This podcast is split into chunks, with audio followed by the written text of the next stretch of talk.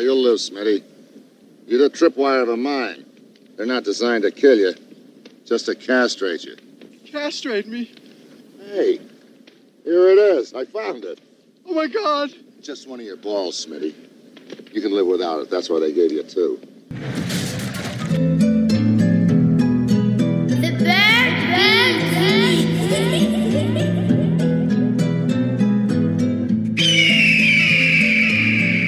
Welcome to Cinemigos, a podcast all about expanding the cinematic horizons of its hosts, John, Okay, sir, you're a Lebowski, I'm a Lebowski. That's terrific. Rob, Do I feel lucky? Well, do you, punk? and Heidelberg. What country you from? What ain't no country I ever heard of? They speak English and what?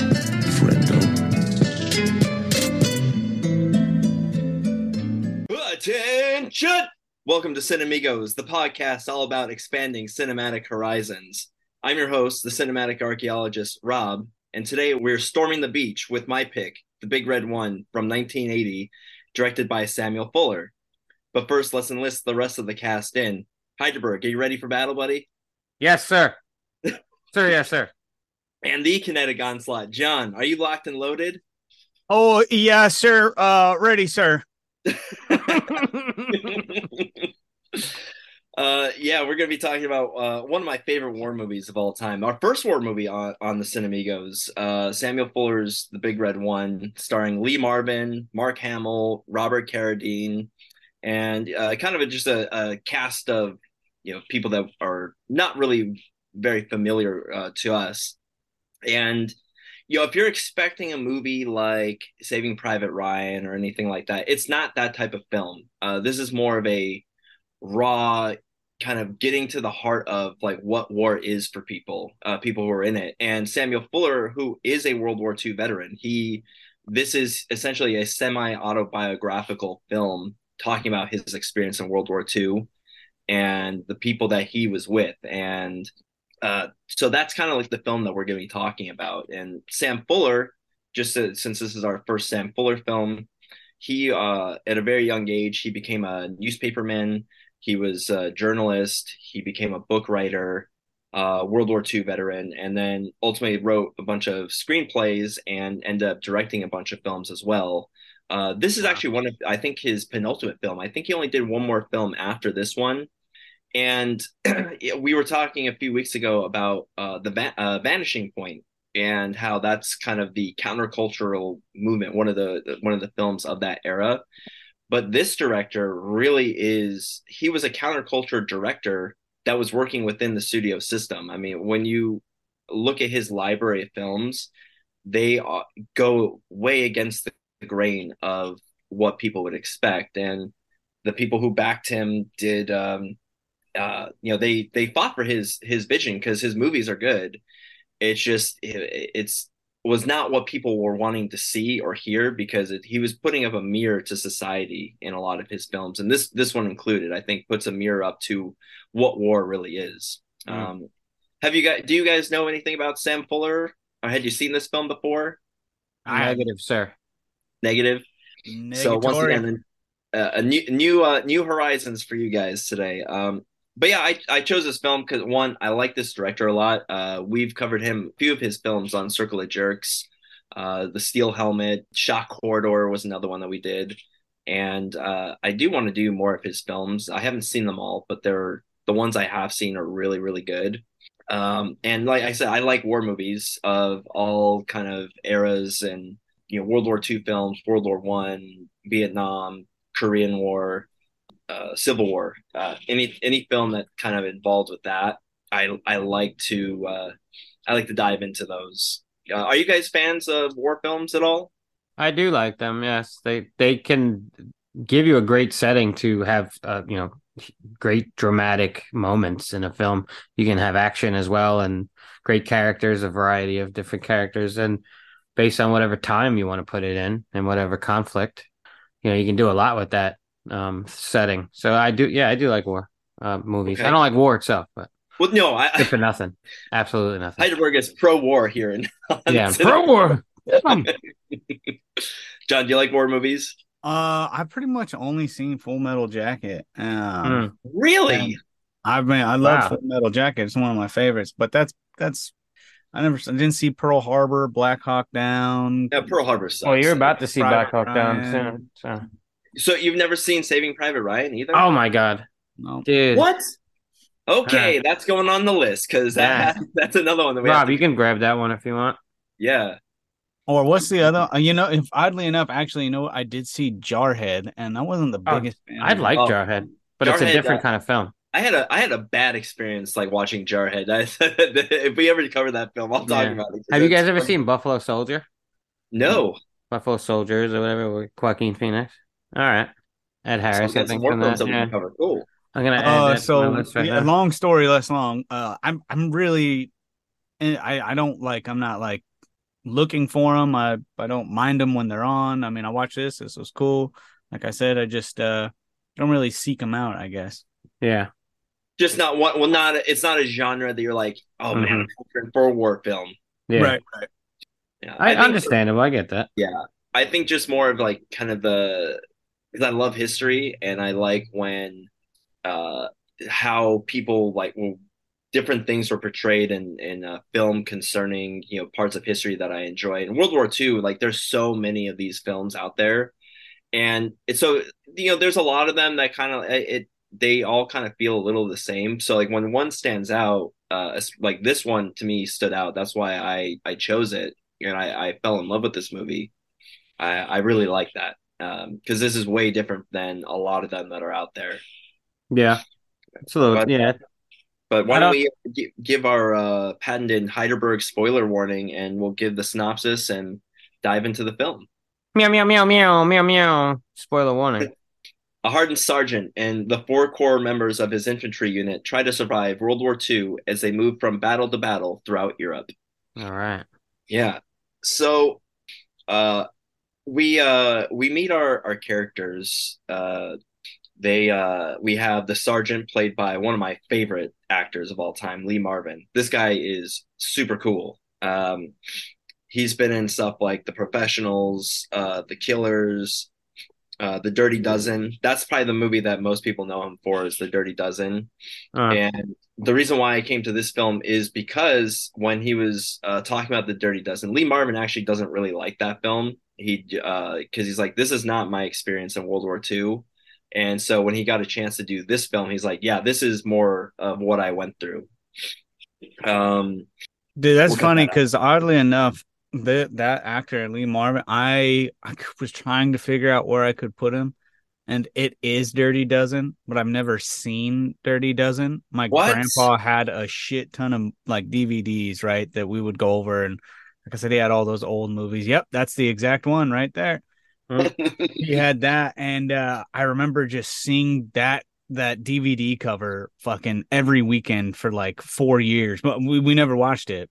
But oh man, so when I saw that guy's face, I was like, "Where is it?" And I was like, "Oh my god, yeah, that's from that movie that I haven't seen, but I saw the case a hundred times." I had uh I had never seen this film, but um I believe I've heard of it. And I've also I played the uh Call of Duty game, uh Big Red one, which I can hardly remember. Uh Yeah. uh a thing about that, but it was like Call of Duty 2, Big Red one. Uh, yeah, and one one thing that was kind of cool about like Lee Marvin, the guys that he plays on film, he's usually a tough, uh, uh, plays the heavy or a tough guy. Mm-hmm. But in real life, he's actually really nice, and he worked with a lot. He because he's a big A list actor, and most often it's like, okay, well, I don't have to be on screen that day. I'm I'm fuck off. I'm gonna go hang out somewhere else. But no, he stayed on, worked with the extras. He spent a lot of time with his co uh, co-stars and kind of just um you know help them go through their lines and they he really worked with them to make it seem very genuine Yeah, and then Uh, that helps on screen too when yeah. they have to act one, you know, alongside one another. So, that camaraderie. uh, one quick thing, uh, one last thing about the sergeant. The actor that was originally supposed to be playing him was John Wayne. yeah, And I could see that. John Wayne was was bugging uh, the director Sam Fuller to like, I got to be on this film. Please let me be on this film. He's like, I would love to have you, but you're not the right person for this because everyone's going to think that this is this is not a heroic film. This is you know they're not This is not this is not the right film for you. You would be you would be cast incorrectly. Hmm And when he saw Lee Marvin, it's like that's that's my sergeant right there. Yeah. Um, yeah, and then we obviously we have uh, Mark Hamill as Private Griff.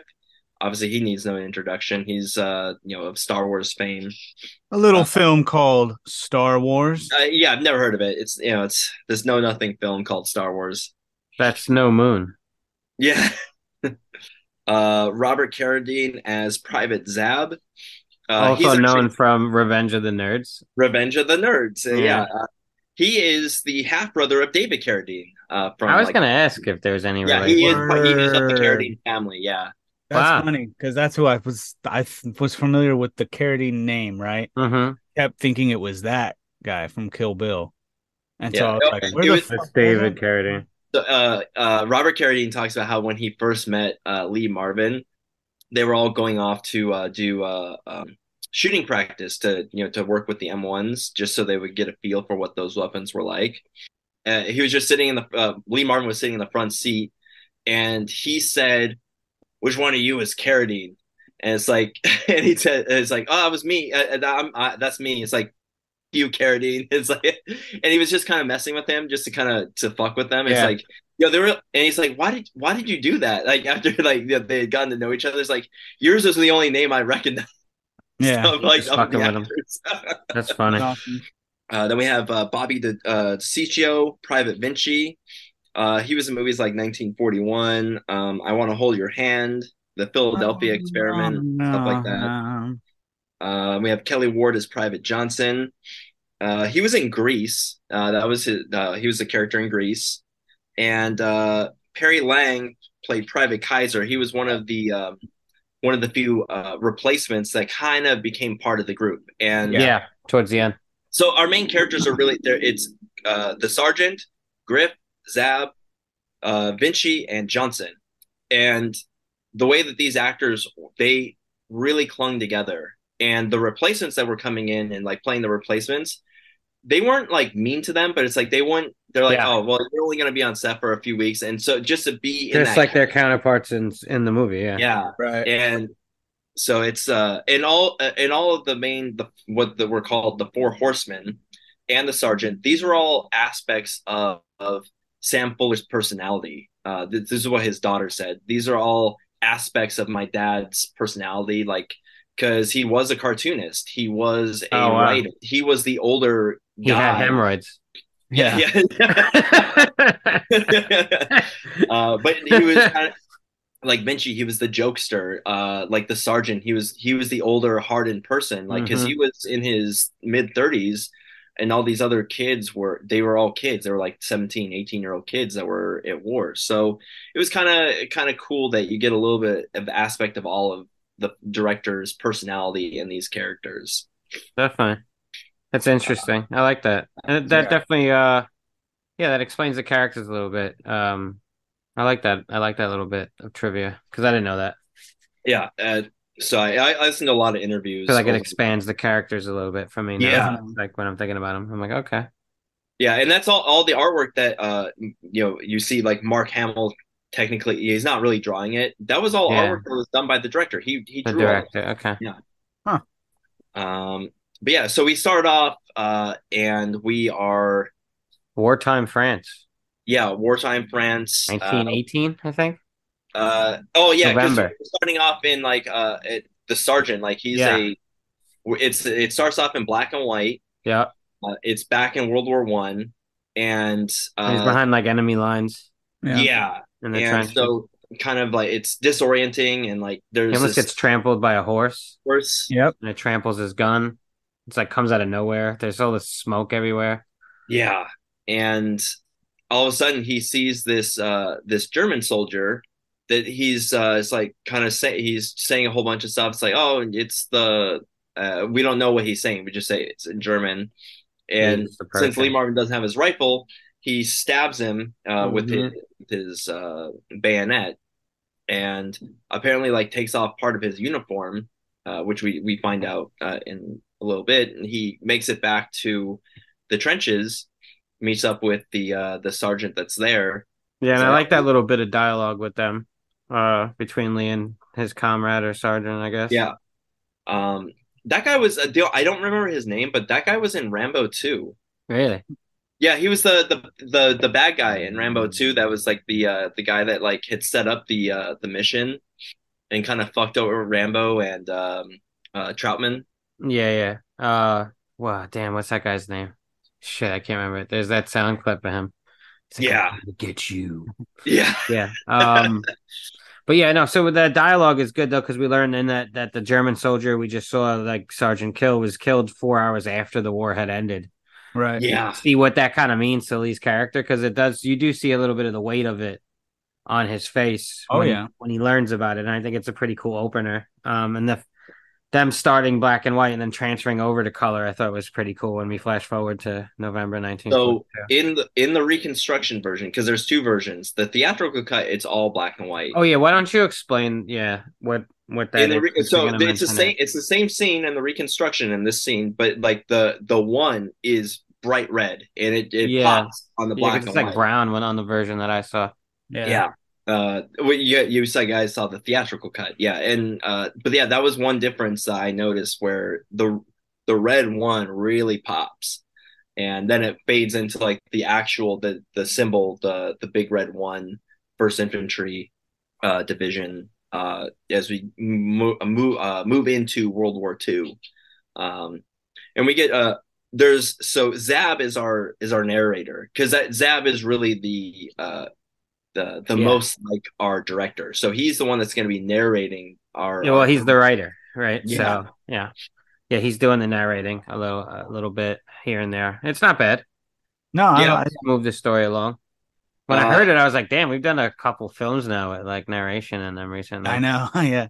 yeah, you know it's and because there's a lot of times where that can be used as a crutch, and it's because they don't really know how to tell the story a better way. Mhm. It's But like a lazy tactic for some. Yeah, but I think the films that we've touched on use it in a in a really good way. We have uh, exactly.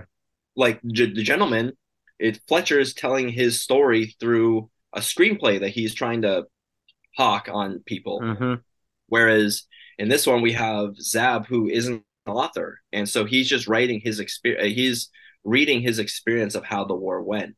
So it kind of works. Yeah, it obviously, I- works. I- yeah. I think the greatest example is obviously from Goodfellas with um, uh, Ray Liotta's character kind of narrating us through the story because he's telling his story. Yeah. So back to uh the big red one. After the black and white scene, then we transfer over to World War II, where we see that Lee's character is still uh he's career military. He's still in the service and he's now serving in another war. Yeah, you know, I want I wonder about that. I don't know if he was if he was a career guy. Or he just got called back, you think? Or he I went think back. I think he went back uh, 'Cause because he's pretty old, man. I mean, Yeah. he's got to be 40s or 50 at this point, I feel like, because, dude, that's one of my gripes. So that scene, like the black and white scene of him, like, dude, he's an old man. He's supposed to be like a 22 year old at that moment. think like, yeah, I think they went black and white on purpose just to that's kind of why that's why they did that because you want to have that continuity Yeah, of the character. but they could have got somebody younger to play and then just be like, this is the same character. yeah, I Cast the dude in both roles is just sort of like dumb. I thought, like, I don't know. Yeah, I agree with you, but there's man, there's nobody What's that 40 in the black and white I know he does. footage. That's- Yeah, you know see- what I mean? And then he's supposed to it. play 40 again. that's one that's one of my knocks on the film. But at the same time, you you don't It's have. really not- I mean, it's a fucking, you know what I mean? It's an know, it's- opening scene that's only like what three, four minutes. Like it's not like it's like I understand it's a, a pivotal part of Well, it's The- one of my things with the movie, too. The movie does other things uh, throughout it with tone and stuff like that that I have. Uh, we can get into later, but yeah, Uh, but yeah, the reason why I, I don't I don't think that he was career military is because you wouldn't still just be a sergeant. He would have been like way higher up. maybe he's Uh, just not good at taking orders. yeah, well, Yeah, that could be too. We do see guys that are career military but don't want to move up. yeah, that that could also be true too. I don't know, but you're right. Maybe he. I mean, he does seem like a natural leader, though. Uh, Yeah.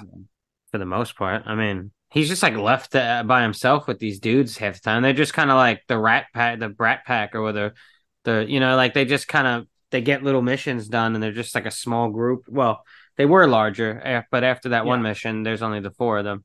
Yeah, because that first one they start off with is when There's it's kind of like the original crew, right? Like they're everybody together and they're getting set up, and then it's the the aftermath of that that leaves them with the four.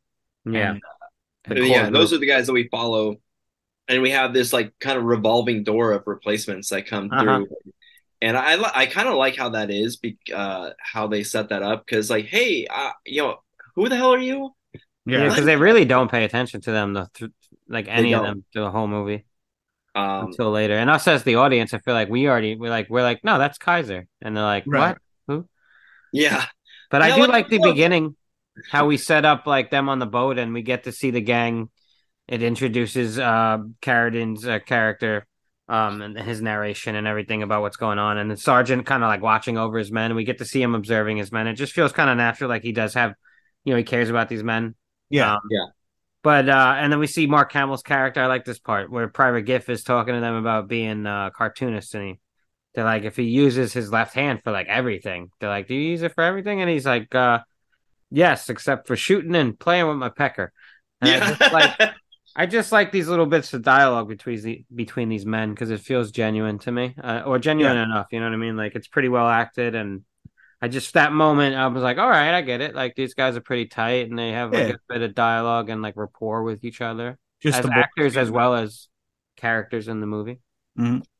yeah, and they're getting ready to storm um the uh the African coast, and you have uh which is being defended by the um the by French. the uh it was the the what the hell is the term uh, the Vichy French which and what uh what that term is those are the French who ended up fighting for Hitler Mm.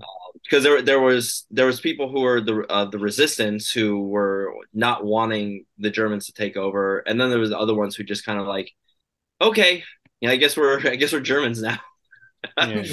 Uh, I got you. so, uh, and then they had been sending leaflets like, like, hey, uh, we're the Americans are coming. We are, you know, don't. We're not trying to fight you. We're trying to fight Germans, not Yeah, like heads up, we're coming in and we're gonna we're going after the Germans. We don't want to have an altercation at all with you. So you Yeah, know, here's a heads up, fucking shoot. you know, and they let them know. And I like I do like that we get the French's perspective on the beach, like reading the leaflets and um like we get to see some of their the like the duality of the two groups of soldiers, the Americans coming in and then the French kind of being like, well, I don't want to kill Americans. Like for the most part, it seems like the you know the consensus is that like, well, let them in, you know. Yeah, fuck the Germans. Yeah, most most of them, except for that that one officer who's like, oh, "You don't want to fight," and he shoots him, and then like Yeah. takes a hold of the uh of the uh, machine gun, Machine, the mounted machine gun, yeah. And like the rest of the group, like, it's like, "Well, fuck this guy," and they shoot him, but his hand is on the trigger, and he's yeah, just like, "Oh." I like too when we see our guys, huh? When we I yeah, when that, that scene where he dies and like he's just grabbing onto the gun is like, oh, and he's laid back, and you see his hand just pull on it. But I mean, I get it; it, it works. Um, but yeah, he looks like yeah, he looks like he's fucking having an orgasm or something. yeah, He's like laid back, like oh. But yeah, um, but I like the scene too of like our guys coming on the beach and they're all looking like kind of badass holding their rifles. But then if you look, like all their rifles have condoms on the end of them. Oh yeah. it's to funny. help protect It's against cool- the seawater. Yeah, no, it's a great idea. That's what they did. the barrels dry. Like it's a great idea that they use those because they had an abundance of them. You know what I mean? So it's like, yeah, fuck it, put those. For all the fucking that they're going to be It's doing. just- It's an ingenious idea during the time to do that. Yeah, but it looks funny. I'm just like, look at all the condoms. I know. poking in the air. But uh, yeah, so the French do fire. Well, it gets a mix up, right? So we get mixed up and we start getting this crossfire. Um, we see one of the Americans gets shot, and then you know the Americans start shooting back. Then the other Frenchmen start shooting, even though they didn't want to, because they think that they're supposed to now.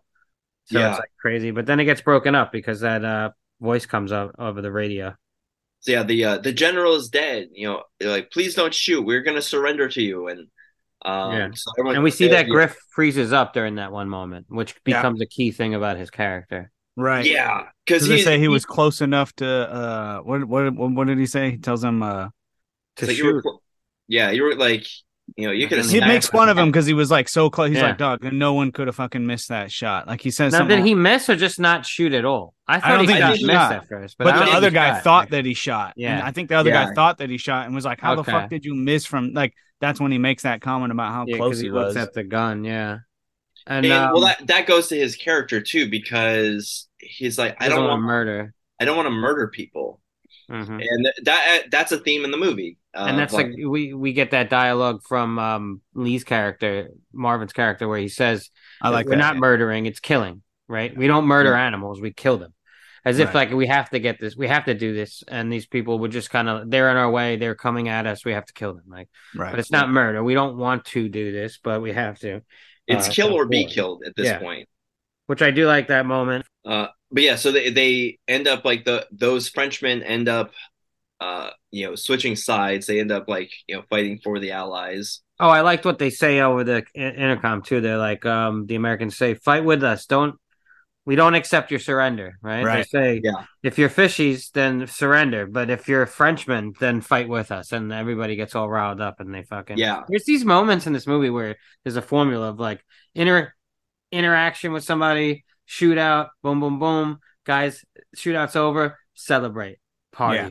There's like moments of just like parties, Yeah. celebrations, dinners, like throughout the film. We'll, we'll talk That's really about how it is though. Like in in a lot Yeah. of these like Oh, yeah, skirmishes, when you're- and when the- wars. When the bullets stop flying and you can get a moment to like breathe. Yeah. I mean, there was that. Um, I just you know going back to the previous war that you know the World War One. There was there's that moment where it like Christmas time. They everyone kind of just had this moment of truce, and they actually celebrate like the German soldiers and the the English soldier soldiers. They stopped fighting for a time, and and Yeah. they end up playing a soccer game. Just and just kind of like, hey, we're not gonna fight right now. And so there there are those moments. That's awesome. Yeah. And then so we do see that Griff uh, is like beating himself up over freezing, I guess. Like yeah. he's really torn up about it. And we I get to think see it's a, Private uh, Johnson. What were you gonna say? Oh, I was just saying it's like because I think it's more of uh it- there's something going on in like inside. It's like he's torn on like what he should do. Like I, he's Yeah, like, I don't got a moral wanna dilemma. hurt Right. Yeah, He's really torn, even though he's got to like it's just kill or be killed. And for the most part, he does do what he's got to do most times. There's times this that is he the only time he freezes up though. Yeah, but um, Because after that he he he. There's that one moment where he takes cover over the lady, and it was like, was he protecting her? Because one of his comrades like looks at him, like, as, and Yeah, I was waiting for a moment where he's like, "What are you doing over there? Like, just Oh. fucking hiding?" Or Uh, when we get when we get to that scene, I'll tell you like because there's something that happens in there's more to that story in the in the reconstruction Okay, cool. we don't get in the theatrical. But yeah, so he's beating himself up over that. We get pri- we, you know we get a moment here with these characters. Private Johnson's got hemorrhoids. We see it's an odd but realistic, you know, addition to a character.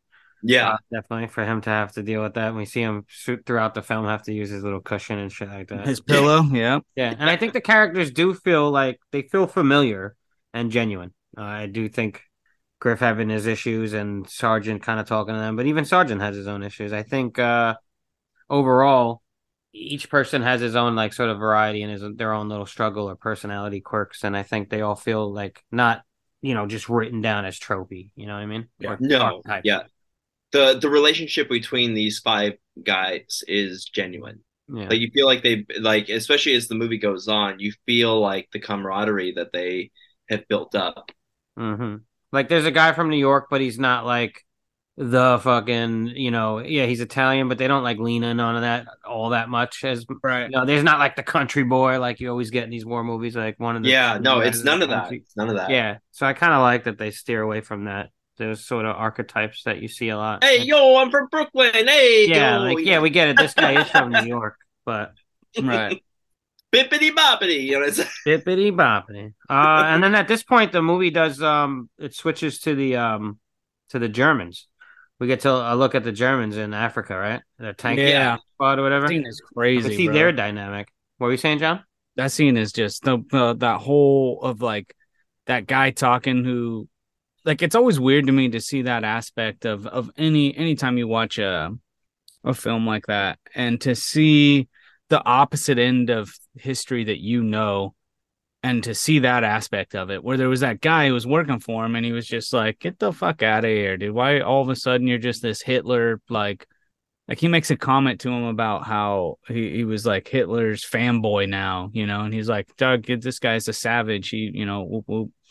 Um, but it's just this idea of seeing this guy who didn't really want to be there. It's not like he supported Hitler, you know what Yeah, I mean? He was right. just like in the war, and it's uh, it's just always a weird mind fuck to like to. It's like I guess you just grow up thinking like, well, yeah, all the Germans over at that time were uh, it was insane. No. they all supported Hitler and hated Jews, No. and it was crazy. Some of them were just doing like what they had to do, and not even all of them knew exactly what was going on. So some people Right. didn't know all all the atrocities being done.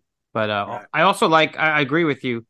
I think that scene um, is really cool because it's one of the things I like about this film is that like we saw the Frenchman's perspective, we saw the Americans' perspective. So we've seen like ally type perspectives a little bit. We've seen, Mhm. and now we're seeing enemy perspectives, which I do like to see. And we're seeing that like there's also that common thread that at that moment Sarge is having a talk with his guy, and it's like the same talk that the Germans having Yep. with the other guy. The other guy's just like up, you know, butting up against it, and he's saying like, "Oh, the Germans were falling apart. Like nobody's following Hitler anymore. Like you know what I mean?"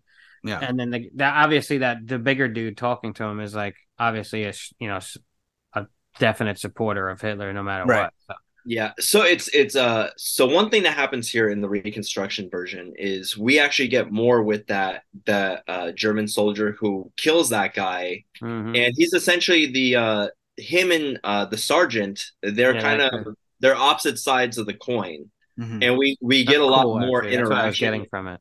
Yeah we there's there's a lot that's missing in in the theatrical cut with that character that we get uh there's a lot more interaction with him throughout the film. But but even still in this uh, in the theatrical cut it is kind of cool that you get to see the other side. And yeah like you're saying john uh, it's true that a lot of the a lot of just the foot soldiers for the Ger- for the German army they're not all Nazis they, and most of the they're kind of just one they are they are patriots of their country they want Mhm. they're gonna eh, we're in a war we're gonna fight for Germany Yep. They enlisted or And- were drafted. or sometimes they're fighting for their life if they uh, you know, it's like hey well if i don't fight i'm gonna you know be sent to like one of the labor camps Mhm. and if you uh one thing that's true about history too is they never had uh, all the uh the not the concentration the, the labor camps were they had those in germany but all the death camps none of those were in germany and that was for a very specific reason so that a lot of the because i think if the German populace knew about that stuff for the most part would be like, wait, what the fuck are we doing? yeah, Um, and because Right. there's a lot of political dissidents in Germany, and it wasn't just the Jews. There was actually a whole slew of people that were sent to those death camps that were kind of the uh, the outsiders, the the political dissidents, the people who you know had maybe they weren't pro Hitler, right. and they were sent off to like Poland and Czechoslovakia, like where all these places, where all these death camps. Um, so yeah, there was a lot of people who were like, yeah, I'm, I mean, yeah, I like Germany, but I'm not gonna, I'm not pro Hitler. Um, right. Yeah, and so I think it's kind of cool that this film touches on that a little bit.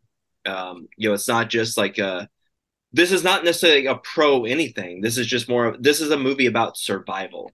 That's Yeah. what this, that's what this film is about. It's about these five guys fighting for survival, and really everyone's fighting for survival in the in this uh, movie. And I think like a kind of a, a, a overarching theme that I got from it as I'm watching it is it's just very much that like history is just gonna continually repeat itself. Like that's that's kind of what it what it seemed like, and uh that they're conveying with the the general like how he was in the first war and what happens and you know versus later on what happens. And it it it's these guys. It's just that that was the vibe i got. Like it's just the same shit is going to come back and over and over and over. That's a good take, actually, based on yeah how the the beginning and the end have like they're kind of bookended, right similar endings. Although he plays, we'll get to it, but the ending he plays that situation differently right when given a chance again to do that. Yeah. so yeah, I was, uh, and so we we have that mo- that German soldiers killed, and then we move in like uh to the the Kasserine Pass, and they're they're uh Zab is uh taking us through like what's going on. So they're just And- watching that, based uh, like in case someone comes down it. I so here's what I think. Like, you know, he was always talking about how he's writing a book about uh the war. hmm So I think this is him after the war is over, and he this is the book that he wrote, and so he's ex- like so he the our narrator is in the future telling us about the events that happened, Mhm. and like so Yeah, yeah, yeah. so we have soldiers that were sent uh, like oh we're the the Rommel's tank corps is going this way and then we were like oh we're gonna you know kind of be the in the back and seeing like where, what's just in case there's some uh, activity there Yeah, I feel And- like maybe that was a that was a way uh, for troops to go that maybe they were just meant to watch. There was probably nobody was going to come down it, but they needed to watch it, and then it Right. ended up being this whole platoon of tanks, like yeah so it's like Fucking it- the exact opposite happened of what of was what they were supposed to told. Yeah, Yeah. And, it ended up being like I guess a valuable spot to kind of keep an eye on, though. yeah so Uh, Uh, you know, control point or something like that, if you will. like what are we gonna do sarge like we're gonna dig in and so they, They do. end up digging Yeah. these foxholes that they just kind of like hide in as the tanks Fucking A, they do. go over them. And I was like, that's and they're so severely the outnumbered. pass so that they can come in from behind and you know kind of maybe make an attack. Uh, but And man, it's that pretty is tense. Dude. yeah. played pretty tense and like the dudes are even screaming when the tank goes over even though it's not hitting their like it just they think they're about to be crushed so they're like screaming for their lives because they're Yeah. fucking scared to, to death and they then do not see- scream in the theatrical cut or the reconstruction cut. Oh? Oh, it's okay. more of it's more of like uh, it's it's much more dude. I'll just say that. okay so then we see that like hamill's character uh griff he just can't he's bugging out like Yeah. his- he Yeah. like he's about to get a, tr- uh, a tank to come over his head and he doesn't want to and he bugs out and he leaves this fucking hole and it's basically his fault That's what I was just gonna say. It's it's what it seems like in that scene, right? They make it play out like it's like if he would have just fucking sacked up and stayed down, it would have gone better. But because he popped out, all of a sudden everyone starts popping out. Like Yeah, and it's like roaches in this in the light when like when you turn on the lights, bro. Like Yeah. Everybody's just like running around. It's chaos. Like Yeah. Sergeant gets I, I'll be honest, it, it, it was kind of hard. You, you didn't know who was who in a lot yeah, I of know. ways. And part of that I think is also to That me a on criticism purpose. on the filmmaking. I think the editing and the way the scene was shot. There's a chaos to this scene that's not like a wartime chaos. It's kind of like a sloppy filmmaking chaos. And You think that was? looks I, like- to be honest, I think that that I was. don't know. I have a feeling that was purposely done uh, to a degree because it, it's it plays I out think very you're shooting similarly. to film some bail. That's what I think you're doing. Well, I'm I'm shooting the director some bail here Yeah. because in the reconstruction cut, it was kind of done the same, and I think it was meant to feel chaotic. yeah, No, I mean I know it just feels it feels needlessly chaotic. Like it can be chaotic, but as a viewer, we still have an eye on like where our characters are or like what's going on. Well, I I don't know. It's not like a chaotic like oh it really puts me in the seat of like what it was like to be there kind of chaos. It feels Ah, almost okay. like people are just running around like aimlessly. It's like there's I don't know. It just doesn't strike me as like a realistic sort of scenario the way it plays out. Even though I mean, this you said this guy based this on like encounters and stuff that he's been. You know, he's he's served in the war, but But I see, I, I see what you're saying. You you just I definitely like. I didn't think the scene was like trash, but I did think once they all come out and start running around, there's like, I don't know, it just kind of goes like screwy. Everybody runs around, and there's like the tanks are just shooting, and then it's kind of over. yeah, And we and cut like, right away, like we don't even find out really what happened, except that some of dude. them. Yeah, that was that cut was brutal. It's just Brutal, like- right? We just cut to the hospital. Like Well, because the Sarge gets sh- shot, we see that. yeah, we Uh, do see that, and that's cool. and it's like, oh shit, did like is he dead? You know, it's like, Mhm. what's gonna happen to the sergeant? And, And he's yeah, admitted that- to what a German or an Arab um So trauma that center? so it they uh because they're in Africa, so it is it is an Arab building that the Germans had control over Mhm. in uh, in Tunis. Um, Yeah. so which you know they're looking for the lost ark as well over there. yeah. Ah, that's funny. The, uh, Cinematic archaeology. Yeah, literally. but uh no, they cut it, there was this building that they had taken control of uh, uh, in the city of Tunis and they had there was German soldiers that were being taken care of there. It was an unmarked hospital. So as far as they knew it's like oh there's Germans there and there was POW soldiers being cared for there. And cuz you have the uh um the German soldiers like oh you know you're uh you know good luck American and all this stuff yeah, in the reconstruction version this scene plays out so fucking weird. Let me tell you. this that that guy who's saying like he's kind of talking shit to uh to the sergeant yeah. he ha- in the reconstruction version he has like just the lab coat on or like the the doctor's coat on and then this dude had like he has no shirt on and has this weird fucking tattoo of like some i don't know like some sort of clown design and he starts like kind of like oh i didn't know that you americans were so tough and like he was uh like oh he's like this super aryan he's like oh the aryan he was i think was in love with the fact that it's like oh they make aryans really tough in america and he starts like trying to make out with him and What? it's- yeah it's really fucking weird i i, I When was I- this thing cut? What what, what is this this cut you're talking about? Like where this is the it from? recon- this is the reconstruction uh cut this is the three hour version of the film when For was this only, dude. created? so this was done this is what was filmed originally. And so the the reconstruction cut like uh was put together in 2004 they thought the the footage was all missing but they found it all uh because they were basing it based off the original script that sam fuller had done because he wrote the film. Hmm and yeah there was this weird scene with this german guy who was trying to like i don't he was sexually attracted to lee marvin's character. weird. and uh all of a sudden Understandable, there was- but still Yeah, No, weird. but it's such a weird thing to put in that that, I- that- that, that- setting. that like, was the that was the one part of the reconstruction because like I I'm glad they it's like cut fanfic, you know what I mean? Like, hey, we're gonna Yeah. have like a little Yeah. game counter right here. Uh, and then But it's like, oh, Nazi make daddy, out. leather daddy. dude. It was so weird. and It's then like the, the sergeant grabs his throat and is like, he goes, I don't mind you like trying to kiss me, but like your breath fucking stinks. You know, Oh, like- God. it's- he chokes the shit out of him. It's like what the fuck.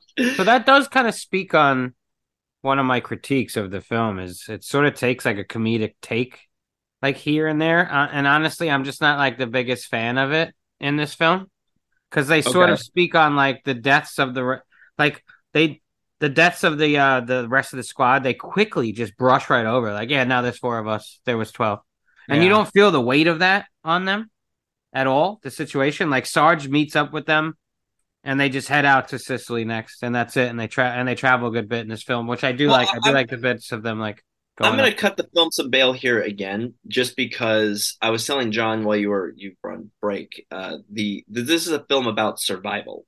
That's what this film is about, and a lot of these guys. I mean, we and we talk about it throughout the film. Zab talks. I was like, well, we didn't really. We stuck together, and we didn't really care about the replacements because they're just going to be dead. Um, and yeah, but I don't feel like uh, some of that group wasn't just replacements. I don't think. I think some The of those guys were like. right. I think he's talking about the original twelve that were together. in that original first 12. shit. like of but first even then, like, well, it, well, even then, it's like you can't afford to get too close to people because they might be dead. and and there's just not as much. I don't know. There's not as much stakes in this film to me as a war film. Like uh, I just don't feel like most of these people are really in danger. Um, and the, I don't know. It's like there's a there's a comedy to this film. Mm. There's comedic moments in this film that I, I don't necessarily agree with being in it. Um, to me, I like Mm. my war movies gritty. I don't. Sure. This film has a weird uh, vibe to it where I don't. It, the tonally, I think it's kind of all over the place, and it's uh, definitely one of my major critiques of the film. okay, all right, I think Fair that to to th- that specific part that you're speaking about there, though, Berg, the way I read it is these guys are together because this is, I believe they.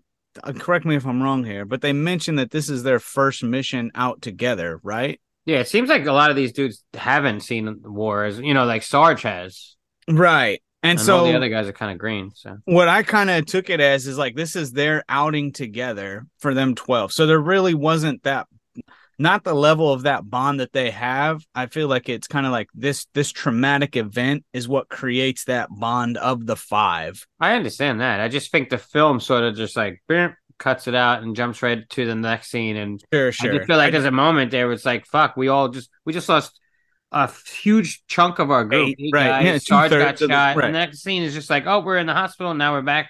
Sarge is okay. He's just like an Arab. Now he's back with the boys, and the boys are on the boat. They're going to Sicily. Yeah, and yeah, yeah. sort of just I- like I it think- feels too.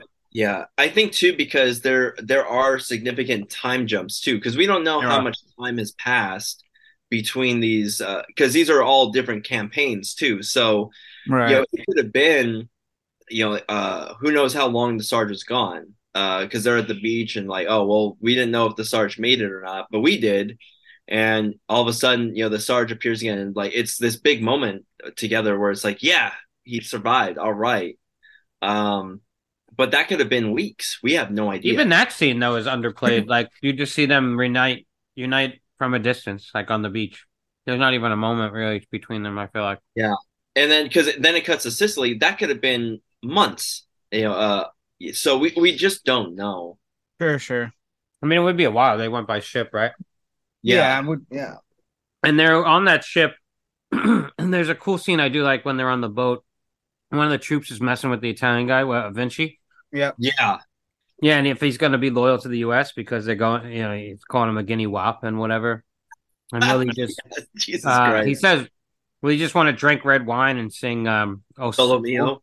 oh, Sol Mio." Yeah.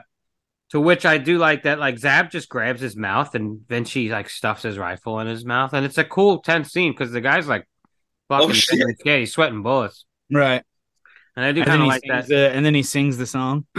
so there's moments like that where these are the moments that I like in these movies. You know what I mean? Yeah. Right. these tense, dra- dramatic moments. But then there's some weird comedy scenes that I just feel like they're not written necessarily as like I get what you're saying. There's like a bunch of dudes getting to know one another and bonding, and like they have this comedic rapport too with Mhm. joking. But that's not my gripe. But that that kind of stuff is good. That's like character stuff. I get that. Right. Right. Uh, but yeah, so they uh they make it this uh um Sicily. This Mhm. one they uh because what it happens like we kind of get they get there and it kind of almost cuts pretty much straight to them like you know fighting the sniper. But in the Yeah, they get fired upon. Yeah, Yeah. there there's actually a whole set of how they even got there, and uh, the guy that was you know talking shit about to Vinci, telling him he was he was a wop and all that sh- all that shit.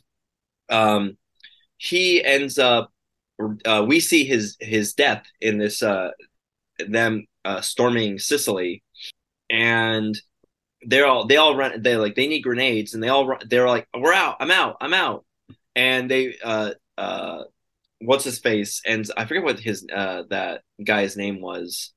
But he's like he's dead. And it's like oh well we found some uh, grenades on him. So we're, we're they're taking grenades and they're kind of passing up to each other. It's like I need I need I need another one. And like they get it and they finally kind of storm the area. And then it cuts to the uh them in that uh kind of the town. And then like oh there's a, there's a sniper about Got And- it. So that scene you just described a scene that wasn't in the one we watched. yeah it was not that that was only I was like, I don't remember that shit at all, bro. exactly but that but i think it adds context because it's Yeah, like you- it does. there's some weird cuts in the theatrical cuts like man Yeah. that- it's so sure. quick and Yep, it's like yep. how did they get here Yeah. and Yeah, that okay. just adds so much context to like what happened Definitely. Yeah. Yeah, I get that. I That's do why like that the scene character- too. yeah that character that was talking shit to vinci it's like oh what happened to him Yeah, I mean, he just kind of disappears but it's like oh now i know what happened to him. Hmm So so we have that, and I like how uh uh there is uh you have continued uh narration by Zab. It's like, yeah, you know, the army talks about like, you know, the best way to smoke out a sniper is send somebody out to get shot at. You know what Yeah. What does he Which say? is He's like, they thought that one up in old Western. What did he? What does he West say? Point, yeah. Yeah, yeah, yeah, yeah, yeah. That's and they- the army officer school. they had that little bit of dialogue I like when they're talking when they're trooping in Sicily. Yeah, it's streets, and like they're talking about anyone, uh, wants, anyone wants to transfer, you know, just let me know. It's because like they're all talking about their. I guess they're all broken into groups to um get these snipers um that are dug in and here and there. So yeah. yeah, and that uh Vinci mentions uh about the transfer. Yeah, and It's then like, like, I'll transfer you, I'll to the to point. point. Yeah, and he makes them go up, and he kind of uses them as, as bait, which is kind of fucked up. It's risky, but Yeah. it works. The snipers like exposes themselves. It's And, not really uh, a sniper. I feel like it's a machine gun guy. Oh, and Well, I one mean, of the he's- guys gets shot, right? Doesn't one of one of the guys goes down? Uh, that that comes uh later. Uh, because so they uh so there was because this is like they're going uphill Yeah. and he- so the guy's not a sniper per se. He's not with a rifle. He has a machine gun, but he is from the high ground. So it's it's he's able to see these guys pretty well, and uh. The, uh, so Vinci takes the point and he is like, all right, we're gonna go. I'm going this way. they they they have signals like he's going to go one way, the sergeant and the rest are going to go the other way, hmm Right. and the sergeant uh ends up seeing where he's at, and Yeah, he sneaks up on the wall. Yeah, It's and the cool German guy is ready to throw his grenade, and then he just tosses his All right, grenade. so this scene's weird to me, man. Yeah, like why the he exchange catch of the grenade? grenades. Huh? Why did he catch it? It's just so weird. It's like he's just gonna pull out his grenade, and the other guy just happens to be pulling out his grenade, and then they unscrew, and is like, "Whoop, here's mine." Oh wait, you dropped yours. Like I don't know. it just plays sort of clumsy to me. Uh, that's just what And I'm saying. what- It's like comedic. It's like this Yeah. is. I don't know. I get there's these weird moments in life that happen in more time, like Maybe it's dark humor. I, and I don't. Maybe this actually happened to sort of uh, dark Sam humor, Fuller. I. I don't know. And But then I have a gripe though because we only hear the one gr- explosion, and I feel like we should have heard the American grenade and then the Nazi, um, the potato grenade or whatever it's called. Um, Yeah, you know what? You're right because he I, well, I don't activated know. If right? So I don't like- know if he had set off his grenade yet. I thought he did. I thought I saw him turn it, so I don't know Ah. exactly how it works though. So Yeah, I don't know. I know one thing, dog. If you if somebody throws a fucking grenade at you and it hits your hands, that thing is fucking yeeted out of here in a like. I'm not taking time to uh, look at a fucking grenade. It's like, oh shit. Yep, yeah, uh, but then you have uh, where all of a sudden we hear this, and it's like, "Yo, you had him in your sights the whole time." Yep. It's like you just wanted to see me sweat, didn't you? It's like, "Yep." Can I be transferred back to the rear now? It's like you were, tra- you, know, you were, ret- you were transferred back to the point, you dick. Yeah. and then we cut to like the scene like because they now they have taken the city and they're all kind of just chilling out getting some water and this you know another replacement show and there's more of that discussion about the replacements and uh you have the shows up with like a water bucket thing he's gonna be all like oh yeah Smitty. your friend guys Smitty, right? yeah smitty Smitty, yeah. and you think like they're all gonna be like best friends and shit and he's like they're like dude get the fuck out of here it's like we don't care about you thank you for the water but get the fuck out and it's like oh i'll, I'll get more get more water, water. guys and he ends up tripping over like a, a trip, Trip mine. mine and it's like you hear this ah So the scene plays weird though. Dude, this is uh, this kind of gives credit to what Berg was talking about. Actually, I hadn't even really thought about it, but for Mhm. sure now, like I get what you're saying about like the weird humor pieces of it because it's like. It's definitely like so the sergeant picks up a fucking ball and he's like, "Oh, it's one of your balls. Don't worry, kid. You got." And then he just throws it. yeah, like what the fuck is Like, bro, he's very like insensitive about it if it is real, but I th- almost think it's not real. Like, I think the the guy didn't get hurt, and like he's I, it's like a Sarge was grabbing like Nazi guts that's on the ground, and kind of just threw it. Do you have more No, to say so- about the scene? so Is it really this is much more this is way more graphic in the reconstruction version So there's not this, like there's not this comical scream in the background for one. You hear the explosion, you're like, oh shit. And it's like uh, they go over to the guy, the guy's like, ah fuck. And the Sarge goes up to him and is like, you know, okay, you know, you're okay. You know, it, it's a trip mine. It's meant to castrate you. It's not meant to kill you. And you see, like he's he's bloodied up, and it's like, and he's like kind of feeling it's like, uh, you know, you're you're okay. It's like it's yeah, the, and he has that the the the conversation was like, you know, you know, throws the ball over. You know, it's it's all because there's a lot more blood in the scene. Because Why would you throw the guy's ball though? Yeah, He's it's just fucked man, it's like man. it's you're you're okay. Yeah, but that's This is- so like fucking insensitive, bro. Like, it's like, hey, why don't you just stick it back and let the medic figure your out what to do with bro. it? Like, don't throw my ball. Yeah, Yeah. but no, like but It's then you- guaranteed gone at that point. It's my fucking ball, bro. Sure. But Once then you throw see- that shit you over see, your uh, shoulder. Yeah, you see Smitty's hand, which is all kind of like you know blackened from the soot and whatever, and he like slowly like crying back, and he like he grabs like his stuff. He's like, "Oh my cock, my cock is still here, thank God." It's like, That's and it's kind of like this happy one? moment that he still has his cock, and he has one ball left. So okay, That's interesting. I don't know. But, There's a world where that scene could have played like realistic and like gritty, and then still had maybe that bit of humor of him at least being excited about his cock still being there. I, dude, I but I Sarge do like just throwing his like yeeting his ball across the fucking Yeah, the battlefield up, is dude. just not I'll- cool with me. I'll be honest, I kind of like that scene. I, I'm fucked up though. It's like Robbie, just big old pervert. just It just doesn't dude. play well for the. It's not. I don't. I don't know. It just doesn't work for me for the film. It's like, why would you do that? It's funny because I honestly never even like when hearing you mention that earlier about like the comedic pieces being off for you, and I was like, I don't what the fuck is he talking about? And then it's like we get to this scene, and it's like, oh, and then like other stuff is kind of starting to click, and it's like, yeah, it actually. Well, it I feel like of you either do a film that's like a comedic wartime film and go for like a uh, Monty Python sort of vibe, right? Or you do like a serious war film. This is trying to have it both ways, and I don't think it works for me. Full Metal Jacket did it As both much. ways. Full Metal Jacket was still dramatic the entire. Yeah, of time, course, man. It was for just sure. showing. Like it was just showing you drill school. uh, You know what's it called? Um, fucking uh, training, basic training.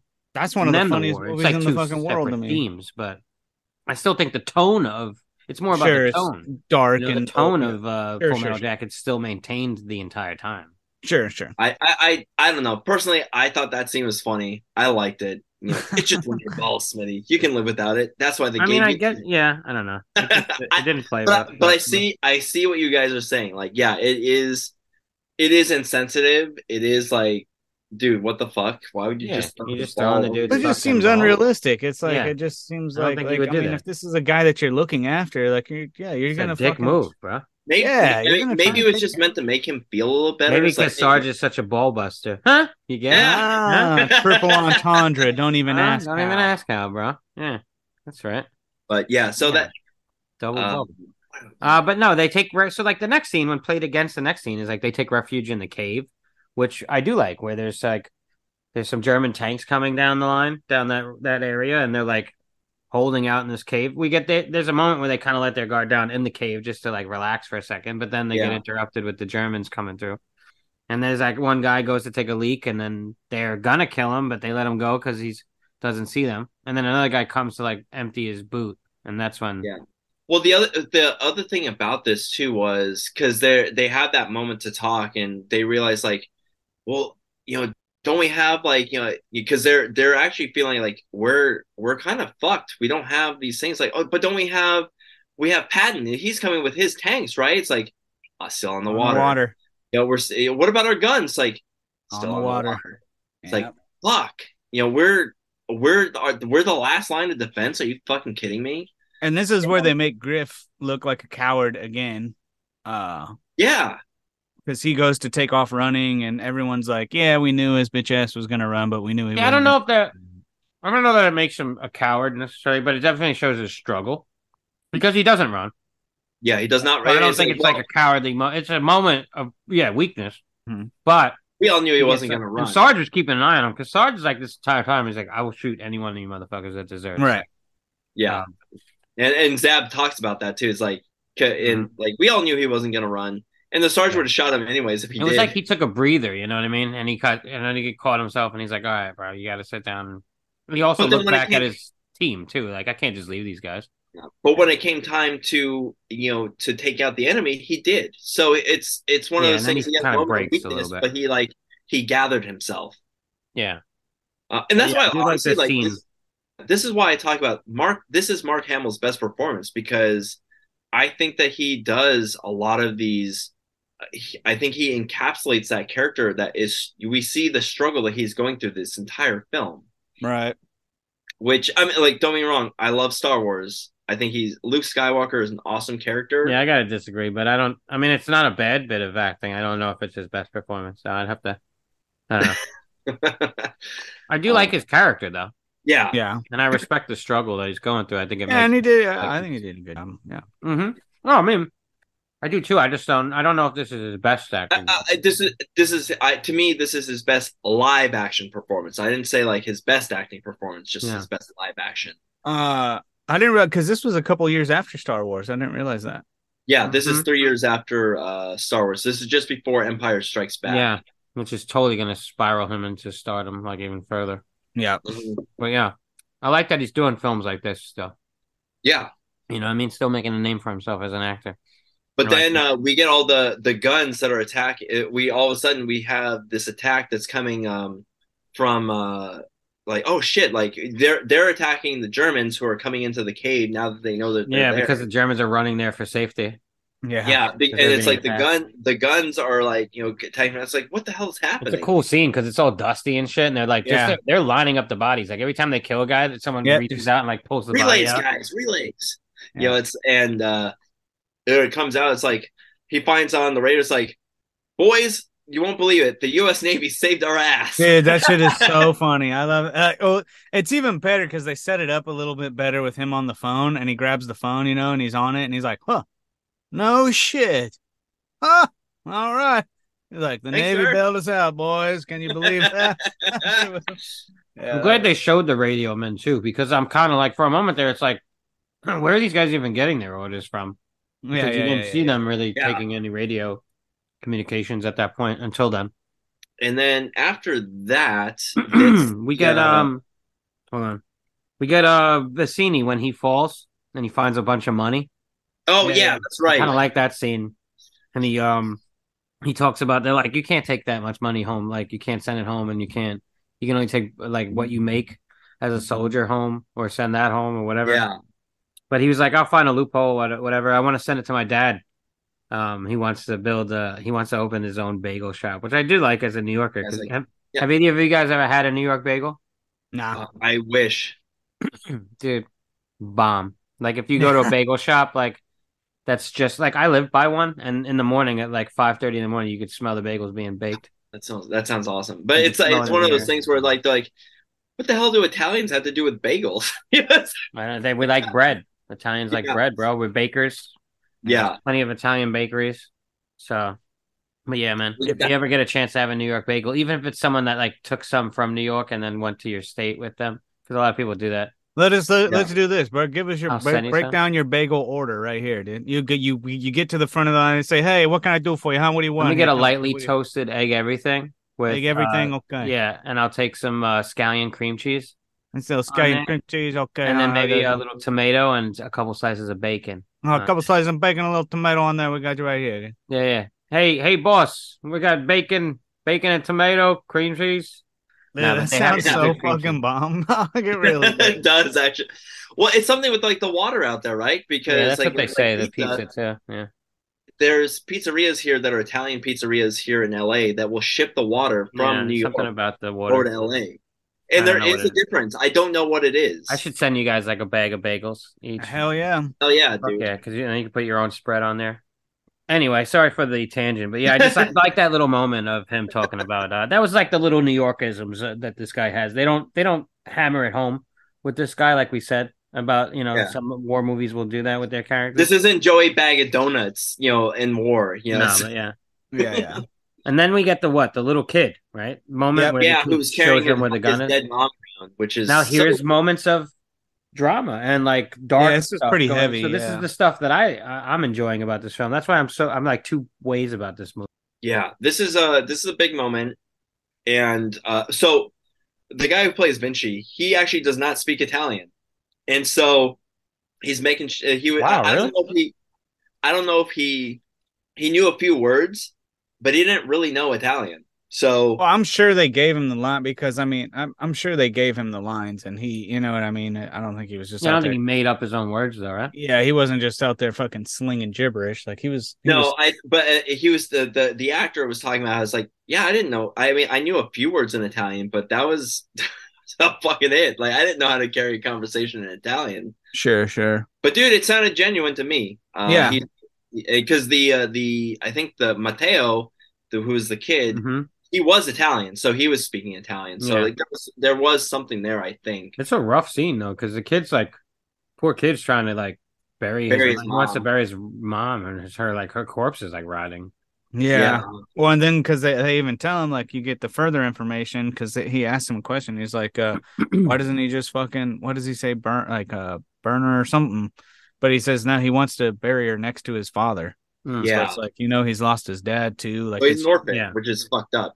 But he definitely knows a where the gun is. He actually does know. Yeah, that was that was the thing. It's like, well, can he does he know where like the uh, that German gun is that's attacking our soldiers? He's like, yeah, I know where it is, but I'm not going to tell you until you help me. Mhm. Like, So they offer him money, but he doesn't want the money. Right. He's like, no, I want you to help me bury my mom. It's like, Yeah. little fuckers making like trying to make a deal here. It's a dark moment, and I like it. I do feel uh, it's a little undercut though by the score at this moment. There wasn't like a cohesion there of the themes that were going on on the screen being pervaded, and then what the that music is one thing about at this film moment. too. The score is very different. Yeah, I don't I don't dig it. I'm not. Um, I, I I I will be. I'll be honest. I'm not a big fan of the score of this. I'm I I'm not even. I couldn't even recall fucking I- any of it. To my yeah, mind. No, but I feel like John, you're like the same. Like regardless, you're not a big score guy. You kind of said that, but right, right. Now, a lot of this film, there is no score, and that's the right choice because you're getting that more the atmospheric uh, uh, horror of the of the film. But there are a few moments of like you know the uh, like the upbeat Mhm. uh, sa- uh, motifs. There's Yeah. some of like the, the dark motifs that they have in there. But yeah, there's not like a, a a bunch of a score in there, but there's enough where it's like it doesn't feel right. I will. there's moments that. where it works, but there's some moments where they should have thought about what they were doing a little bit Yeah. tough- harder. I think that I and this is I one of those moments. Unfortunately, it composer for the undercuts the theme. yeah. Yeah, They for me, find a although a score is good, like if I like if I, at the end of a movie, if I'm like, oh damn, I those fucking, I, You know, I'm like you know when you're listening to Hans Zimmer or something like that. right, It's exactly, like exactly, hitting. Yeah. So here here's something that happens too. So in the the version you guys watched, which I also watched too, the, it pretty much just cuts to them like finding out oh we found the gun and it's they're like they're doing their observations and stuff hmm and and like the kid just disappears for like 10 minutes they're like wait where the fuck is the kid right. in the reconstruction, we actually see them going on that journey. They find like the kid points them to like it's over there, and they're, he's pointing off like they're on the opposite hill of like, and you see uh the sergeant kind of like you know working through, and he's like, okay, he's got his binoculars, like, oh, that's where it is. So the kid is with them the entire time. I do like this moment though of them Yeah, finding this the is gun, this is a this is a cool part of the uh, part of the movie. and we they- find out it's not a gun; it's a tank Yeah, that's been uh put put into the blown-in back end of a house to look like you know a normal compound. yeah. They have they have Italian ladies tending to the garden, still under German guard, but It's meant to. Yeah, you can't tell what it is. It looks like a normal like Right. estate. Yeah, and so it's like they they uh Smart. the sergeant's like, okay, we're gonna leave one of you guys here. You're gonna you're gonna uh when don't move, don't do anything until you hear gunfire. Then you shoot that German. We're, Right. Then the rest of them went around to the compound, and then it's like the all the hand signals were like really cool, like how you know, you, you, okay, there's no there's no dialogue. There's like you're Right. going here, you're going there, you're going there and we're like, I'm gonna fire on that guy, you're gonna fire on that guy, and we're gonna go on like at this time. And the sergeant just kind of like he directs the whole thing. Yeah, it's pretty cool. this scene is so fucking awesome.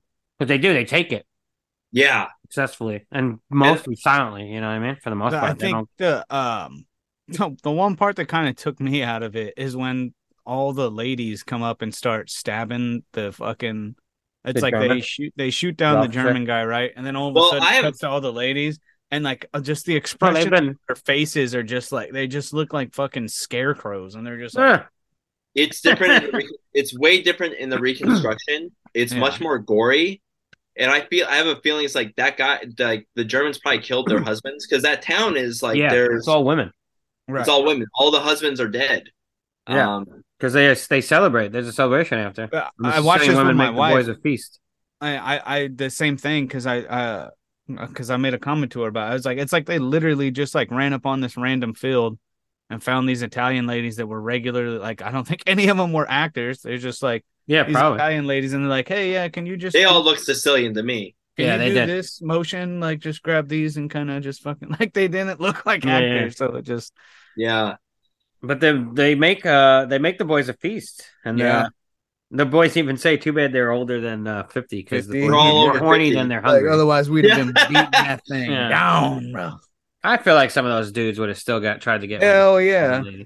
yeah.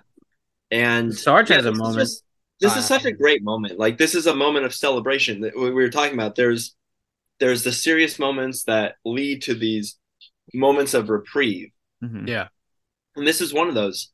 Sorry But has that you moment have- with Mateo.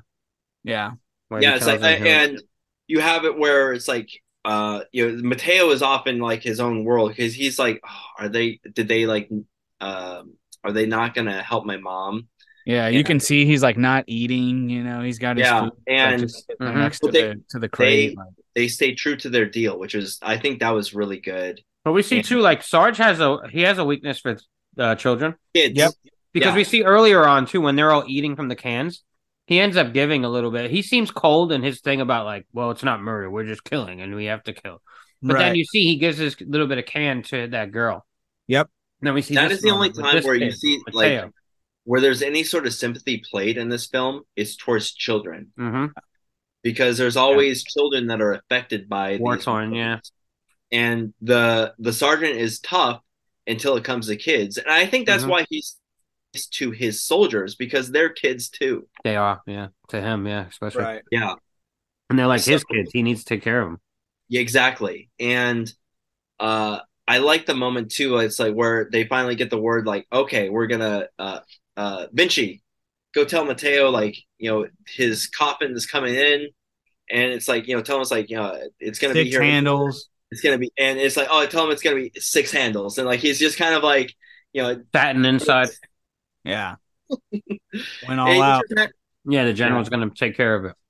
yeah and he, I mean, yeah, that was a good bit of info. uh, You know, the intel that they that he was able to give them. They took out the gun. Exactly and it was and zab even like in the narration he talks about it's like we had this you know it was oh man we had this really nice moment it lasted about an hour Yeah. That really adorable Italian girl um, decorates uh, Sarge's helmet with all these Yeah, yeah, flowers. with all the flowers. this is yeah that was cool i and he takes it knowing that, like, yeah, I could get shot if I actually wear this, but he's not yeah, going to tear because him off in front somebody of her. says that to him, right? They're like, "You're Yeah, gonna get one of the shot in a second, Sarge," and he's like, "Oh, so- But he takes it so like, oh, it's I love it. I can I love the smell. yeah, I so I like this part of the theatrical cut because they don't show what happens after that. The, Uh, the reconstruction cut there was oh so he wears the helmet and the girl ends up like running after them because he didn't uh the sarge did not kiss her goodbye and so that that german guy that we saw earlier in the film who who gunned down his fellow soldier yep, he comes back. It's like look at this fucking american wearing his goddamn flowers on his helmet and all this shit. And he ends up like him and like a, a group end up like trying to shoot shoot at them. And the person who gets killed is the girl. Uh, I don't like that at all. yeah i was like that was the one moment in the reconstruction. I'm so glad that that didn't Yeah. Make No, its don't way like through that. Plus that that one that one dude they're they're not even in uh that one dude was was he from Sicily? I thought he was in Africa. The uh tank guy that killed his own men. So, but he he also kind of we see He him throughout. transferred so over the here, too? reconstruction cut, we actually see him throughout. He is kind of like um, Where he's moved around he to. seems like on the same type of Yeah. campaigns Okay. That our, our our main characters. That's very are. convenient. But it's cool. It, it's kind of like a heat kind of deal. Like I could see a cool movie being based around that though. Like yeah. seeing these two different adversaries sort of move throughout the campaigns and be at odds with one another. Like, have Right. you guys ever seen Enemy at the Gate I have not. about the snipers? Oh shit, we should put that on. the list. Uh, anyway, That's with Jude Law, right? yeah, Jude Law and Ed Harris. Yeah, I heard that that's a really good film. I've just never seen it. All right, I'm gonna put it on my list. All right, cool. That'll be fun. nice. Definitely. Yeah, so we can get some more war movies in there. Yeah, But no, I do like this scene. Um, I'm glad it kind of played out the way we were just talking, and not the the longer version. It just yeah. That, little bit- that was the one where it's like, thank God that they didn't put that in the film because I would have. That would have. That was really a downer. I was like, oh fuck! Like they killed the girl. Shit. I mean, even if she does die after this, like I don't need to see it. You know what I mean? Right. Exactly. Exactly. Yeah, I get it, but I mean, you know, kids die in war. Sometimes it's just a terrible, Yeah. Word. terrible fucking thing. Yeah. Unfortunately, but I'm glad that they didn't focus on that because it just didn't. It wouldn't have added anything. Um, but yeah, there was uh the next is what they're they're raiding Omaha Beach. Like Yeah. Um. And you know, this is you get the essentially Bangalore scene, which is Yeah, this is essentially D Day, yeah. And um, because they have this film like these these guys are ha- having these moments and these moments in history that we're we we know of. yeah, and, and like these these uh, the campaigns that we're seeing, these are all the campaigns that Sam Yeah. Fuller was in. I just feel like these guys are sort of like a ragtag group that are doing like Yeah. these special missions. So yeah, it was so Sam Fuller was in the in these particular missions that we're seeing in the Big Red One, where uh like Lee Marvin himself, who was in World War II, he fought uh, in, in the Pacific. He was in he was over in like Japan and all that all that shit. Um, but uh, I have a feeling that Spielberg watched this film because there's some stuff that that is taken from this film that I think he uses in Saving Private Ryan. I could see some of that maybe. Um, just a few like a few Mhm. things. To be honest, I I feel like uh, Tom Hanks's character and Lee Marvin's character have a lot in common. They do have similarities. Yeah, and they're especially both fleshed out characters that have flaws and aren't just like the perfect hero. Yeah. Uh, but then we before we get to Omaha Beach, we have this another replacement comes in, Lemchek, who is like trying to like, uh, you know, can we switch numbers? You know, like because there there's a they because of that Bangalore thing, which is uh, this like I guess this pipe that like has uh, TNT in it to uh, Yeah. to kind of breach where they need to get to. So they yeah they use it to take out the uh the wall of barbed wire that they need to progress further onto Omaha Beach. I think it can also be used to create a trench to move Yeah. up. So if you place it and then blow it up, it would create a huge hole in the sand that now you could move up to and then jump into that hole now as a foxhole and kind of Right, right. and move up. So it's used for a couple different ways. But yeah, it looks like a bitch to fucking maneuver. And that's what the narrator says. Like he wish he could meet the creator of it. Well, Yeah, I feel like this kind of real quick. I want to talk because I know we're talking about the the numbers and the relays and and the switch, right? And and they're talking about that, and the Lemchek comes in, and uh, this kind of I feel like speaks back to what what you were talking about, Berg, where it's like uh like uh, maybe I just misunderstood it, but it just seemed like they it's a theme that they kind of touch on too later, where it's like they just this guy like they, they keep talking about the ten thousand dollars that he should have got because the guy died. He should have switched him numbers. You know what I Mhm. mean? Like uh, it just seems so cold. I guess. Like I don't I don't know. Like, yeah, it is. Well, he's a replacement, right? And that's what's speaking on what Rob was saying about. They were cold to the replacements. Yeah. yeah. But I um I guess I don't know. The film does kind of drive that home. Uh, but yeah, it is weird. And there is But- that moment where the guy gets shot, and he's like, "Oh, you could have to- totally fucking." Yeah. I mean, he would have got killed right after. It was like, how do you how do you even verify that? You know I Right. mean? Exactly. Yeah. He takes his Uh, helmet. It was a spoken thing. That's all. Well, because he he died be, way way before. Um, you know, right. that. and He didn't even get to do the relay. Right. It was No. like before he his was- number wasn't even called yet. No. Yeah. Yeah. Yeah. But I do like how they're all going up there, and Sarge just keeps calling them. What I have an issue with is, the, where's the fucking cover fire? Not once does he call a number, and then everybody fires at wherever the fire is coming from to like Right. create some cover for these guys. Well, we don't know if like because it seems like everyone else is dead. Like the the ship is being shot is like it looks like it's on fire. So like they uh, like does the look like it's on fire, yeah. are- Where's everyone? What do you mean? Well, the the there was supposed to be rocket launchers. The rocket the rocket team. No, was but I mean, like our men, they're not shooting when one of their men goes up there with the Bangalores. well, the we're, Bangalore- we're I only mean, the um, we're only seeing one aspect Bangalore. of the beach too, because there's Yeah, but other- Rob, nobody's shooting their guns when they're running. That's what I'm saying. If I was going to tell you, hey, grab this pipe and go bring it up there and connect it to this other pipe, but there's enemy fire, you know how to stop some of that enemy fire? You fire back. So now your guy has some cover to like maneuver and go up. Nobody, everybody's just watching as the next guy dies and moves up a little bit further.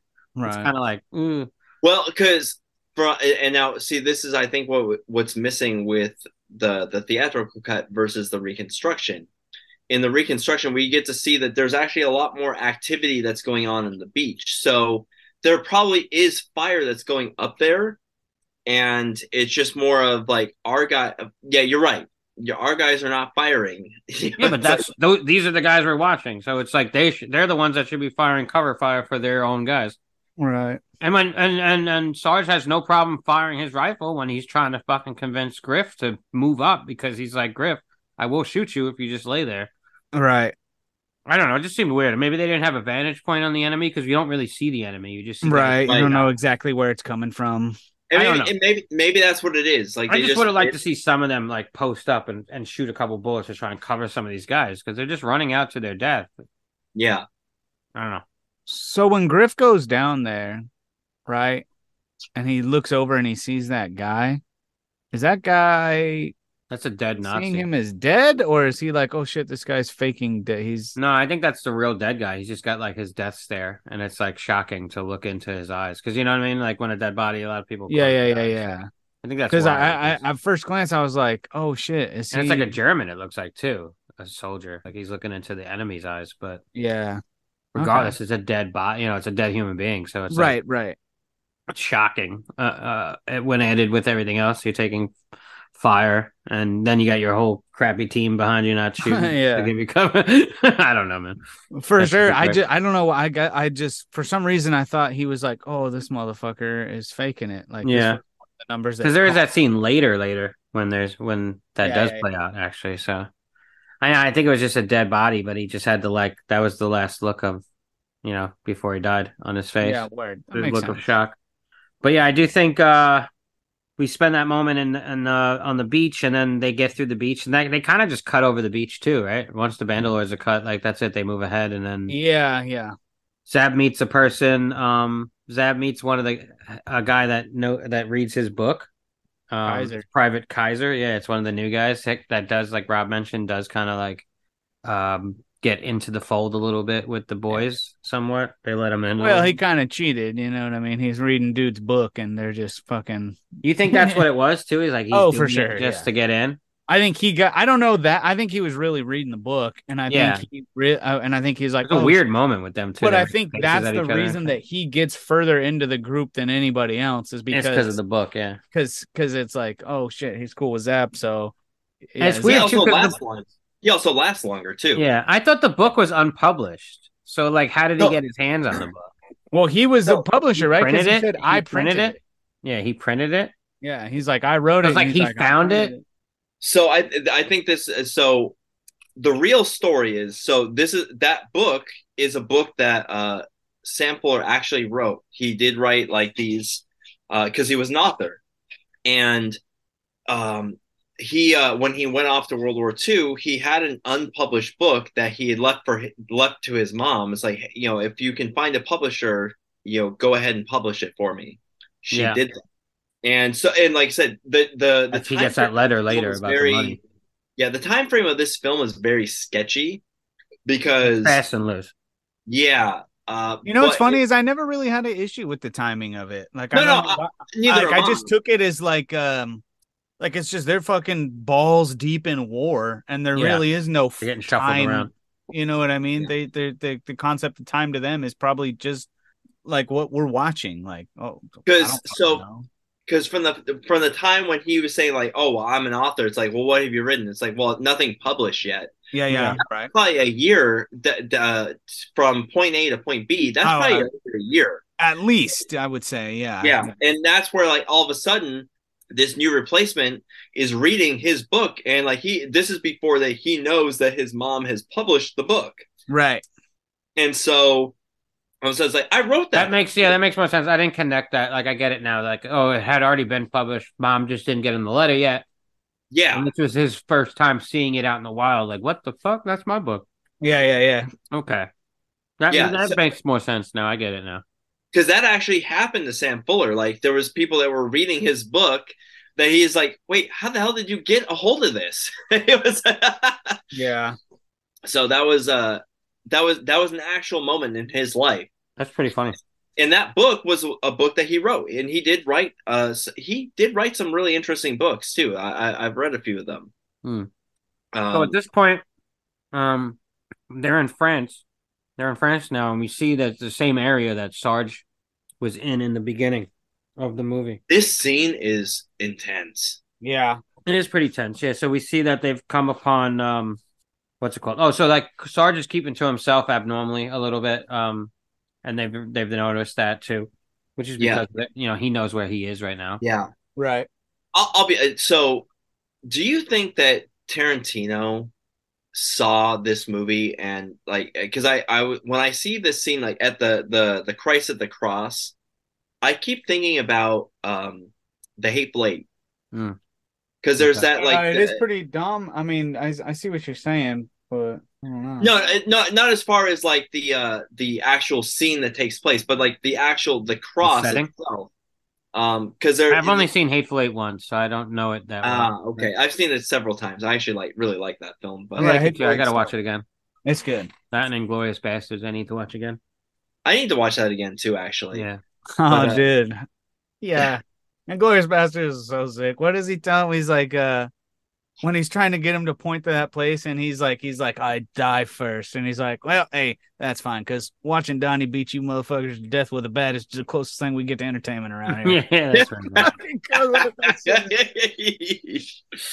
Uh, but yeah, no. So yeah, that scene set up and um, they use uh he uses Kaiser as point. They send Kaiser in hmm no uh, to see if it's like just to see what's going on with these dead bodies. Um, and it's an ambush, but the Germans kind of lay there and wait. Their commander's like telling them to just lay in their positions. He's talking to them over the radio. There's all the smoke, and he climbed up the Jesus statue. He's like on the back of it.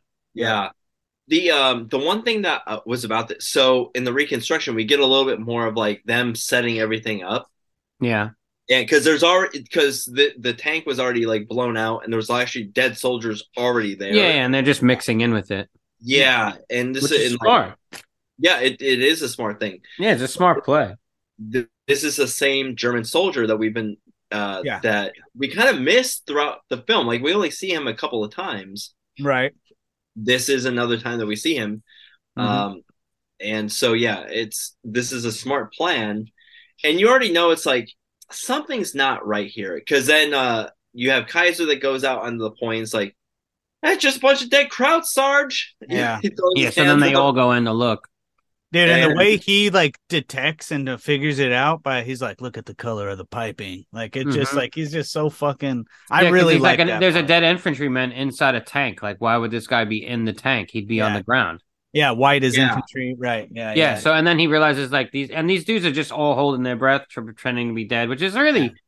There's a moment that uh, bothers me though, that takes me out though, because Sarge starts killing them, right. right? And the other guys lay there, hearing their guy, like the guy next to them being stabbed to death, and they just lay there committing to the No, bit. see here's here's what I'm thinking. One of the guys is dead. And he's just so he kills Maybe. the living guy first, but I think he stabs the dead guy just to make sure. Fine, but there's still at least two uh, living dudes there. There's only Yeah, 'cause- one. There was only one living There's guy. in three the- guys in the fuck. No, there was No, one. they He put. There, two I'm pretty sure there's two living ones because Yeah, there's at least two guys in there that he kills, and the one dude just Well, sits he there and waits to be stabbed to death after Yeah. while his buddy's being stabbed already. Like you can hear it. I don't know. It kind of was like, all right, like you didn't. Yeah, fight, try I didn't fight really. back at all. I didn't really think too much about it, but I mean, you're right. That, But his- that, that does happen. His commander did say like, "I'll shoot anybody that doesn't stay in their hole and move, Right, and do what. I'm told." So like, I could understand. Maybe there's some fear in there where he's just like, "I got to maintain my role." Well, Right. and you have to wonder too: Are these the same, life, like too. are these are these the same young soldiers that watch him gun down the a other fellow guy. I'm soldier? sure. Yeah, I don't right. think that's the same dude. You that's supposed to be the same actor. You're saying the I- the, the leather German that we see on the cross. in That's the sa- it, it is the same that's guy. the yeah. same guy from Africa Yep. that kills the other Yep. guy. Yeah. Really? Yep. Yep. Uh, that's see, that's weird. That doesn't work for me as much. I don't I- know. It's I mean, he's supposed to be the villain of the film, technically. I don't know, man. It doesn't. Uh, to me, it just took it as another German guy. Like, uh, just. Yeah, I'm pretty sure, German like- guy. you sure it's the same guy?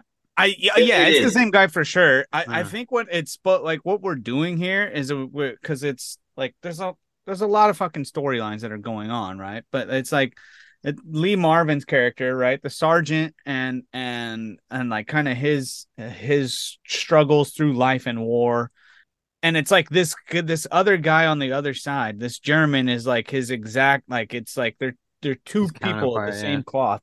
And it's like they're kind of like is it movie magic shit that they end up both being at the same conflicts multiple times of course but it's i, I think it's supposed to be so for, for us to see because in the end it's the same guy that he stabs at the end Yeah, it is. Yeah, there is like this juxtaposition of. and so i think the it's supposed to be that like it's like it's like they want it they i think it's more for that payoff in the end that we Mm, see yeah, okay. coming coming with him The film, but like Rob, it- you said the film cuts some stuff that would have. Oh wait, yeah. There's Um, there's several interactions with this German soldier that we we miss throughout the film. There's Yeah. at least like three or four interactions that they have with him that are cut out completely from the Gotcha. theatrical cut, which kind of like it really shows this guy as an asshole. And you're just like, I, I cannot wait till Lee Marvin kills Uh-huh. this. Uh, we so we this moment goes down. Uh, Lee Mar- Marvin knows that there's there's more Germans waiting now that dude the that phone call is bushwhack. so sick the and phone he's like, call yeah, Ugh. And he's like, we're gonna get out of here. Uh, yeah, and so he's walking out, and then fucking uh, Kaiser kind of blows it because he sees the one guy move. yeah he starts Yep. firing on him. yeah kinda well because it. even I, I like it's like you know he he knew that they were being watched right and he calls him, and he calls the guy on the phone and he like knows the you know, Warriors, remember? Like, some don't kind of code to be like oh shit so you're in an ambush huh yeah, right but the idea where he where he because he says something out loud about getting um i'm not too familiar with fucking military ranks so you're gonna have to forgive me here but he talks about getting like people above him right Mhm. and he's like we got to go grab that whole band of uh whatever he says We gotta like, we gotta go lead these uh, you know these other like uh officers and shit over you know right they, They're we got to they're already lost. Goddamn Goddamn officers. right down here right and like he makes it uh, audibly clear like yo we're going to go grab a much bigger prize and bring it right back here and so i Mhm. think Yep. that is the you know that's like part of the reason because i because when he says it you also see the guy that's on the cross kind of like his eyes he's like oh shit yeah, yeah, yeah. Because he's because some of his guys are still waiting and lying in wait on the ground right right at that point. Yeah, um but yeah i then thought that- Kaiser blows it. Because if Kaiser wouldn't have wouldn't have fucked up right there, I I truly think they would have let them walk just completely away, Uh huh, thinking, and come oh, back. they're gonna bring fucking a bigger prize back. Absolutely. and Yeah, fucking exactly. really- It was like that moment with Swan and the Warriors, right? he's like, "I know that they're behind me, but if I'm not going to look and acknowledge that, because then they know that I know. So for right, Right. now, we're just going to keep walking, cool, Yep. and get away from the situation, and and set, like turn the tide back on them, the ambush on them. But yeah, Yep. Kaiser, you know, he's green, so yeah, I like that. That yeah, I like that. he kind of blows it. And I do like the moment where our guys take the tank though, and they uh they use the gun against the Germans. Yeah, Yeah, I actually, I, it reminded me of that scene in Fistful of Dollars with the with the Gatling gun when they pull Yep. out the, you know, just Yep, sort of exactly. like like a moment of a gun just kind of spraying on an open battlefield, a bunch of dudes. Uh, it Yes, just sir. reminded me for that moment, like that movie. But I do like this scene, definitely. and Um, that guy gets away. yeah. And then uh, that guy gets away. Well, actually, no, wait, he stays up in there, yeah. he stayed there for a and little that's when the. French lady shows up with her husband, Yeah, That's when he runs. the pregnant lady. Yeah, he runs Yeah. after the baby's uh, being born. Man. So th- th- we got to talk about this scene, bro.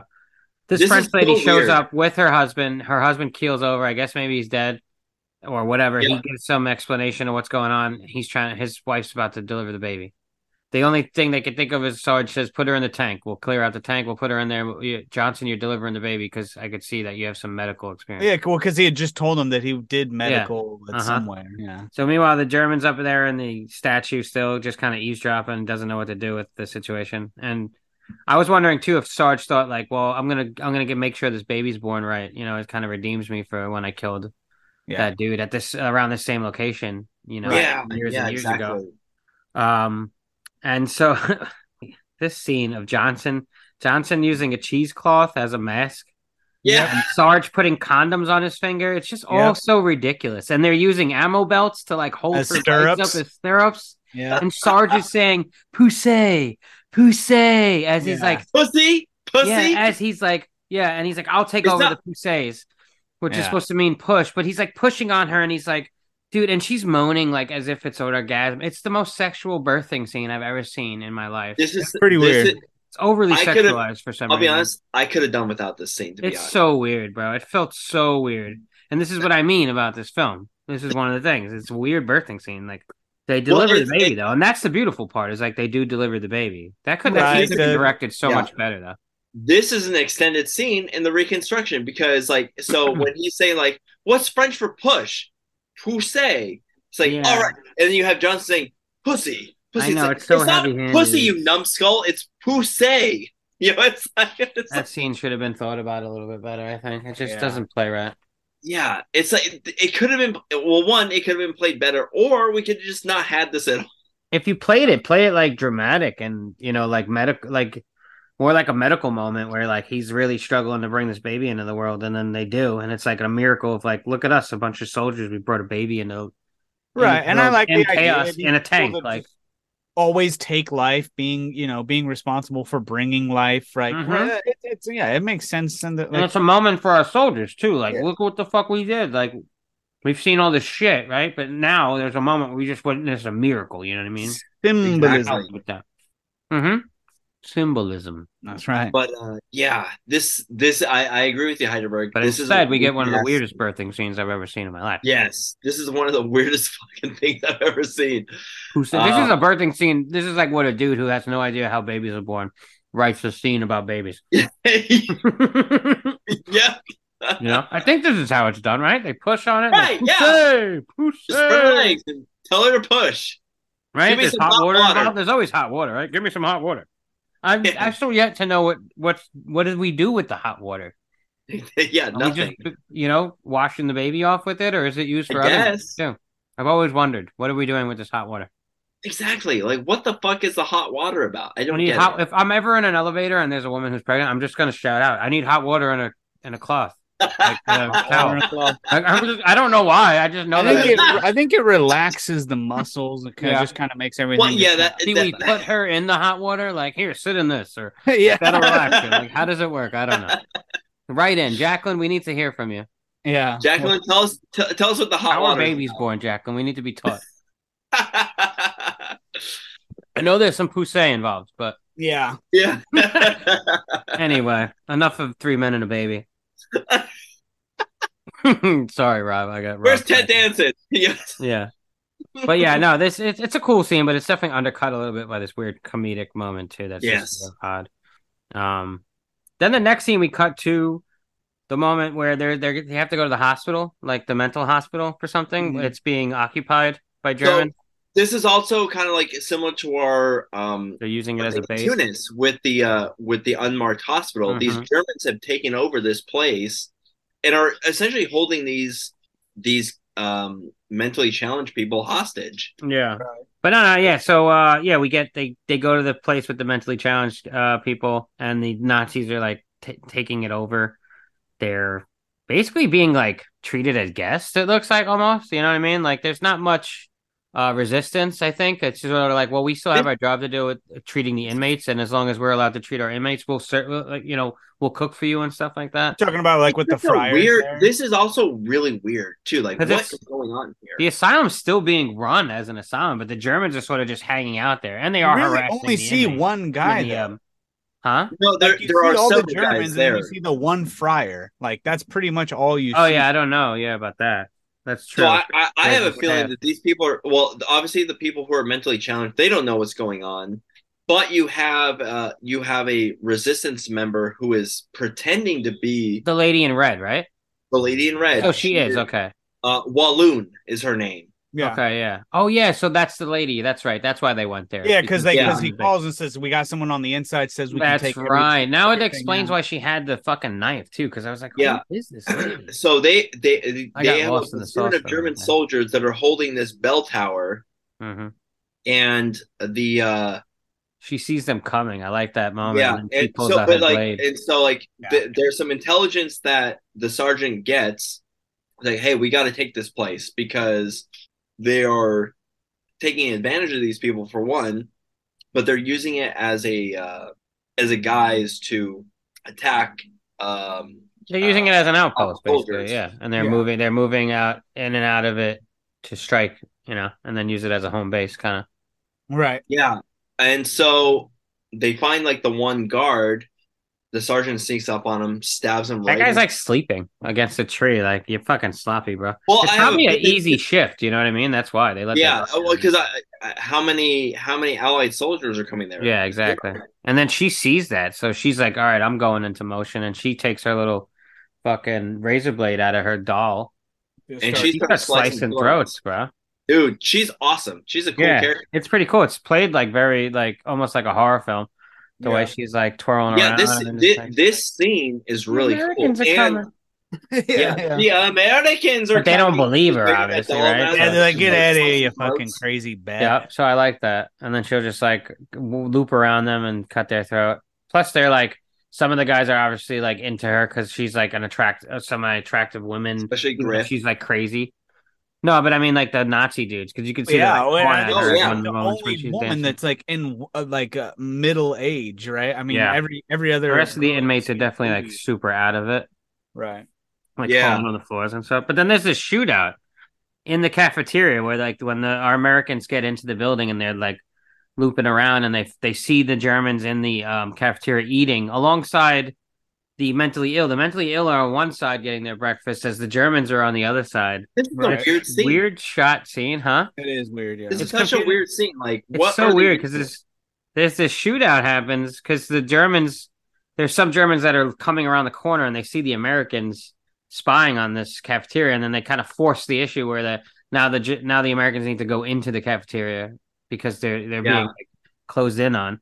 And there's this shootout, and it's so weird. The Germans are shooting, there's bullets spraying everywhere, and the, all the mentally ill are just still eating and Right. talking to one another. It's just wild. Well, like, if you think about it, they they don't know any better. No, but some of them definitely do actually know better. Like, there's a really good chance, unless they're lobotomized. Like, there's plenty. Good, they they do have self preservation. exactly. Like, yeah. like those do. There's a good deal of them that would have run for cover and, Absolutely. and recognize danger when it's there. You know what I'm saying? Like, I, I'm uh, I'm not saying that like if I think I think they- there may be one or two of them maybe wouldn't have noticed if they're the guys who are really out there. But there's several in there that look like they would have totally just been like, "Oh shit!" Like loud noises that scares me. I'm running or exactly. yeah. yeah, anything. yeah. Yeah, maybe You you're right. I'm The just fact that it- bullets are like going around their heads and stuff, And they're just comical, eating. bro. Then They're they continue to just eat. Yeah, they're just like, "Ha ha! You shot my hat off!" Like It was definitely an Dumb. attempt. It, it was definitely an attempt at humor that was just definitely fell. a I little didn't. short. Yeah, and maybe it's supposed to be. It's it's nowadays too. It's like humor at the expense of like these mentally ill uh, people. I don't know. Like, so we get we in the reconstruction we get a little bit more here because obviously we see Griff who kind of covers Walloon. Mhm. Um, well, they end up having a sex scene after after everything that happens. would. I'm glad that's cut because that feels tacked on too. yeah, It was It's like- definitely The implied. guy who can't pull like, the though. trigger can all of, all of a sudden now pull a trigger with the woman. Yeah. You know what I mean? That one that one doesn't work for his character to me. You're having a moment of conflict and and like your confidence is low, and all of a sudden you're scoring. Like that's not no. Yeah, of all the soldiers, Griff is the one that's yeah, scoring. that wouldn't have made sense to me. It's the Italian guy from New York. Those are the guys that score. Word. word. Uh, I'm not biased at all. But, Yeah, yeah, yeah. You know, it's like, I do understand. I'd really like because he he he mentions a line too about like uh because even the you know one of the people that are are mentally ill there grabs the gun and he's like I'm sane I'm sane Oh yeah, or shooting like right you guys. I that's the other thing. I didn't know. I didn't. I didn't know what to do with that character. Is he? uh, Was he a? uh Was he an infiltrator as well? Was he a resistance? no member? definitely not No, he, he was was just someone an that was inmate who got a definitely mentally ill there mentally ill there gets the gun and is firing off and it was and I get it it makes sense for the message that they're trying to send because right after that they say when you are in a situation and you can't tell the insane from the non-insane like that's war. And it- Yeah. so so i understand like the the purpose of it. It just it uh i mean it for the time that the movie was made in it was fu- it, it is what it is right? But it, it's it for sure it's is a little clunky. yeah yeah Yeah, I get, it, but you know, uh, I do understand it for the point that they are making there, right? Yeah. Because he, he is saying like, yeah, it's a fucking crazy time, and mhm. you're put in these situations that are literally insane, and you're expected to just continue to go about life as you know, it's it's uh, yeah, and pretend you hadn't, you didn't see half the shit that you just saw. right. It's in the wild. last four to seven years or however I couldn't. these I. I couldn't imagine. It's Yeah. it's it's wild. But I I so I do like it for that messaging and that understand. Like it, Mhm. I feel like it's you know trying to bring light to a a, a, a topic that even still today is something Yeah. that is heavily discussed. You know. They Yeah. do take over the asylum though, and um, right, and then we get like we get some moments with them. Uh, we get a moment with Kaiser. Yep. They're kind of talking together, and Kaiser's uh, Kaiser's a silly guy. He says he's into Yeah. cold cold butt stuff. He Yeah. likes a nice like, butt. what? They're talking about boobs or whatever, and he's like, "I like a nice butt," and you know, you just right. kind of stick it out the window in the breeze. and- All that thing out all night long. yeah, and then he's just gonna throw it out, you know, I like which yeah. is weird. Uh, and I then they get Kaiser. they get some uh, mortar strikes come in from the trees, and uh, Kaiser gets hit. Right. Yep. now those mortar strikes hit the trees. they were that's supposed to be like Bastogne, Yeah, like uh, when they're in the I- woods in World yeah, War I II, and the think so. Germans were It- shelling the trees, right? yeah, because they didn't know where those they they weren't like attacking them specifically. They were just they knew that there were soldiers in the woods. Mhm. And they figured they were if they in blow this- out the trees, they'll fall on people, they'll splinter and hit people, like they'll do more damage yep, doing that. Yeah. yep. which was actually a smart thing to do when you can't really see your enemy. Yeah. It was a smart thing to do, and a lot of people did get hurt through those those strikes. Um, but yeah, Kaiser gets hit, and then later the boys they party and screw Yep. a bunch of Belgian women.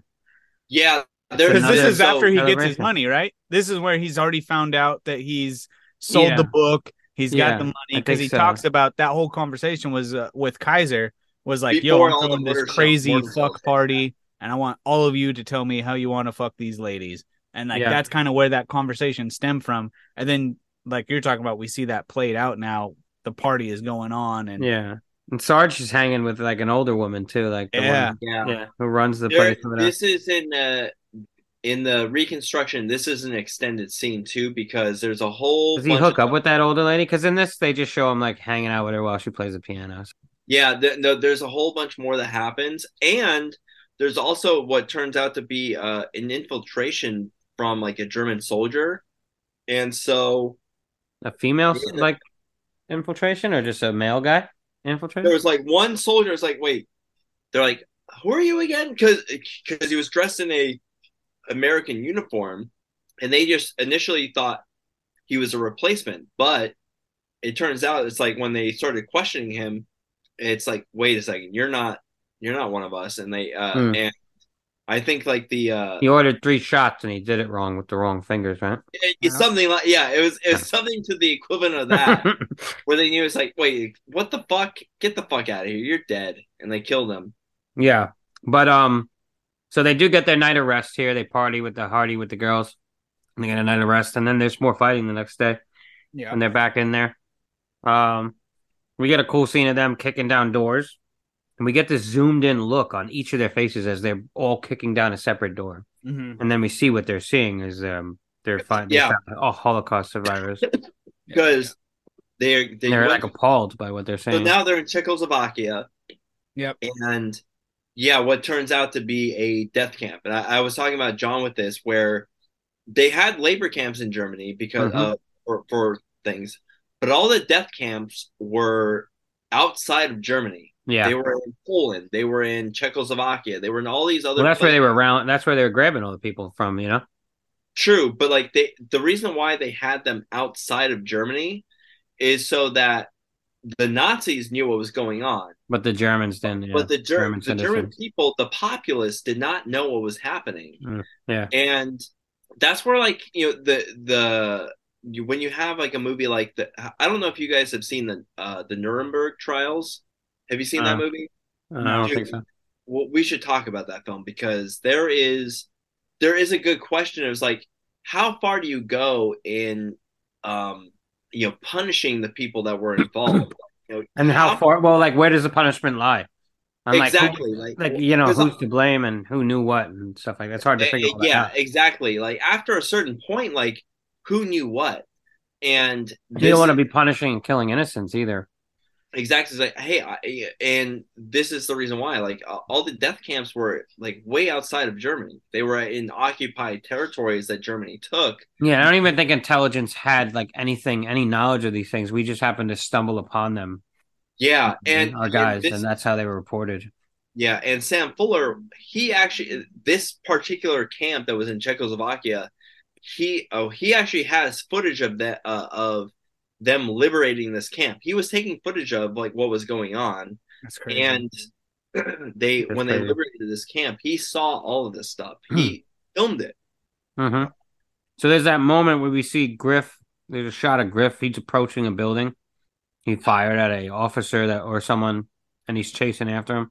And there's a really Yeah. good moment of uh, there's a good shot though of him approaching the building, and he's got his back up to it, and it's shot from an angle from like under him, and it shows Mhm. the building behind him, and it's just like a really nice moment of cinematography. I thought this looks good because there's tension building. You can see it on his face, and you know he's about to round the corner and go in and after that guy. Mhm. And I was also getting like Saving Private Ryan moments, like towards the end of that, you know, that one Yeah. um, guy, the the uh, Jewish soldier who had to go upstairs and go after the guy, and they have that fight. So it reminded me of that for a moment, yeah. But yeah, um, we finally see Griff pull the fucking trigger. yeah, yeah. So yeah, he finds the guy hiding in one of the ovens, and the guy had the jump on him though. Like the guy was pulling the trigger, but he misfires. yeah. Well, or he was out, or something was going on. He was out of ammo or he- something, He yeah. pulled that shit like three or four times. Yep. and then fucking Griff just unloads on him, and just keeps unloading on him. And I, I like he's that- unloaded too many bullets though for that smaller clip for that rifle. I'm not Oh, he definitely fired like fucking 600 shots for sure. dude. Yeah, What were you I say, mean, John? he, he unloaded like several clips into that guy, Yeah. I And even guess. the Uh, sergeant's you like- see the two at least. and the sergeant was proud of him. Was like, "You got him, buddy." I mean, I think the Sarge was sort of like trying to talk him down. Like, you got him, buddy. Like, you can stop shooting. And then, I think it was like and then when he like- loaded up the next mag, the that's when Sarge kind of walks away. Like, "Ah, he's gone. Like, this guy's fucking far gone. Kind of. Yeah, I don't think he was like proud of him. Sort of. He was kind of like trying to talk down the situation. Well, see, because that's what's weird. It's like in that instance when because they you, it's it's hard to really understand what it is. But he, you hear the shot right, and they go to every single person. They go to all four of them besides him, and it's the shot. And then it's like they all it's them kind of like turning, and then the shot, and then the next guy, and it's like. It's like they all knew exactly who it was who was shooting, and it's like they're like, "Oh, he." It's like this why an abundance of shooting? And like, oh, obviously, you can tell it's like overkill. Well, it's like I don't know if it is it is it the same shot. It's all of them reacting to the same shot in that first one. It's all of them knowing like, oh shit, Griff did it. He's he's he's he's overcome it. And I don't know because it sounds like the same gun just over and over again. Yeah. So it felt Yeah. like they could And tell, I- like, uh oh, like something's I up. also wonder too, because all these characters Mm. are are versions of our director. Did this happen to our director? Because he doesn't talk about this, but I wonder, did he face a si- similar situation? Did he like just did he uh, come because he came upon this death camp?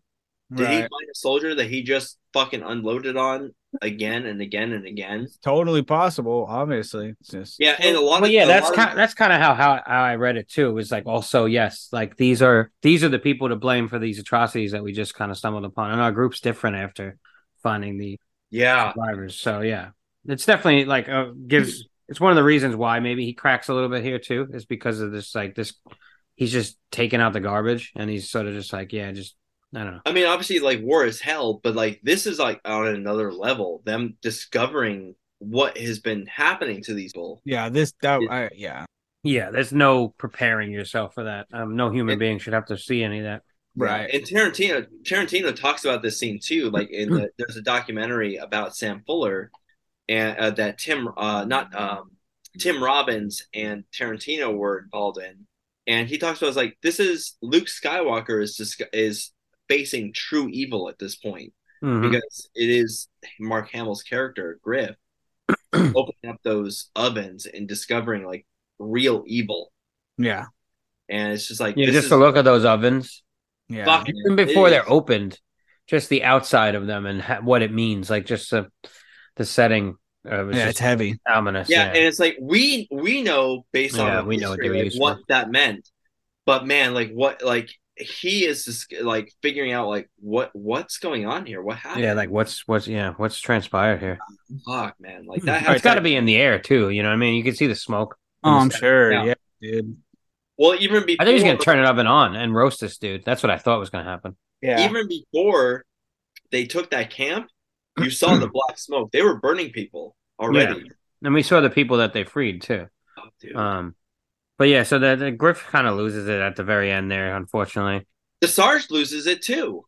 A little bit, yes, at the very Yeah. end too. Uh, so he sees um, Sarge rescues a young Jewish survivor, uh, a little kid, kind of nurses him out of the bed, right, and feeds Yeah. him. Has, has a moment with him by, by the water, uh, feeds them and gives them some water. Um, but they also do say like a lot of these people that are emaciated and stuff, you can't just give them food right away and stuff. You'll blow up their stomachs Right, right. or whatever, Yeah. right? Like you have to wean them into like um, you know what you know hydration and substance. You can't just unload on them. Um, Totally. unfortunately, they'll gorge themselves.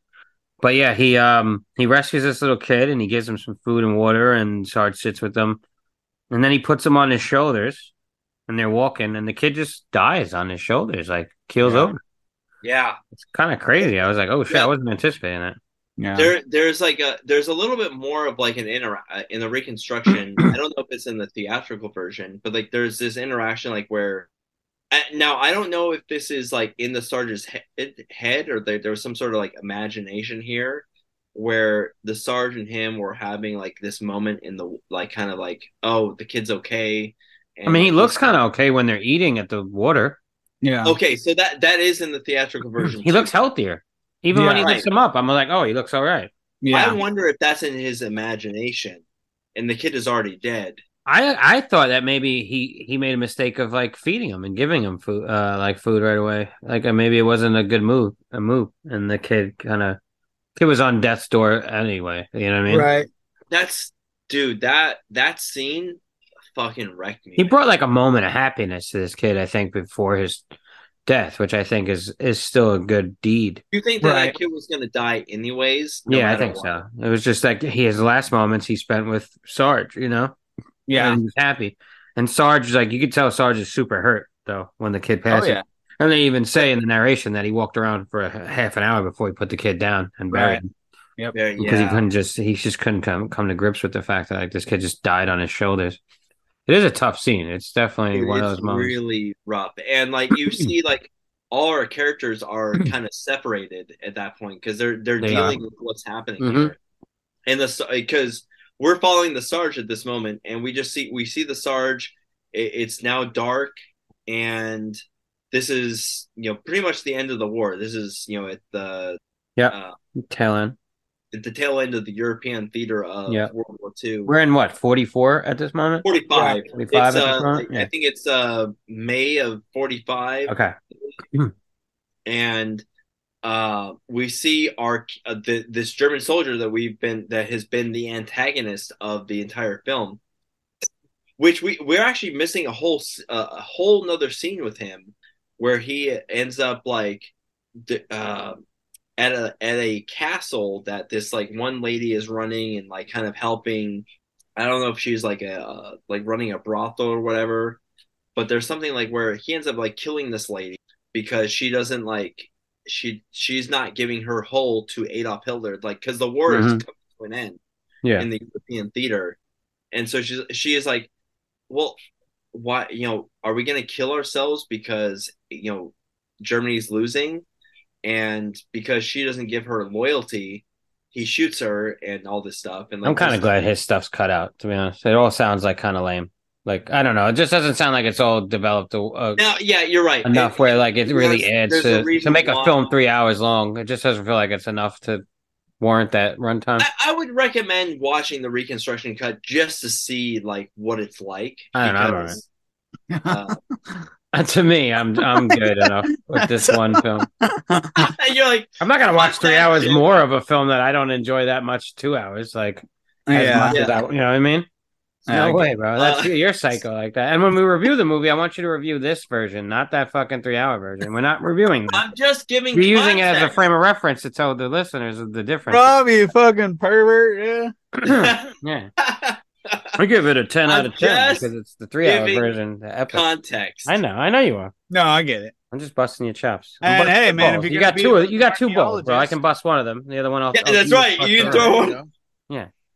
You gotta. I mean, you gotta dig deep. If you're gonna be an archaeologist, you gotta get all the info. got, So I got to just- do all the digging. All right. Yeah. stick to stick to the stick. I like it. But anyways, that German soldier that we've been seeing throughout the film, he ends up. Uh, he's the soldier is like, oh, the the war is over. He's holding up the. Uh, he's speaking in German. He's holding up. he's uh, holding a leaflet up or something. That's the leaflet that the of- war yeah. is over, and Lee Marvin is just over it. He the sergeant is fucking over it. And he stabs this dude right in the gut. He Which does. is just like our opening scene. I think it's important to. to Bingo. It is. It's the same exact scenario.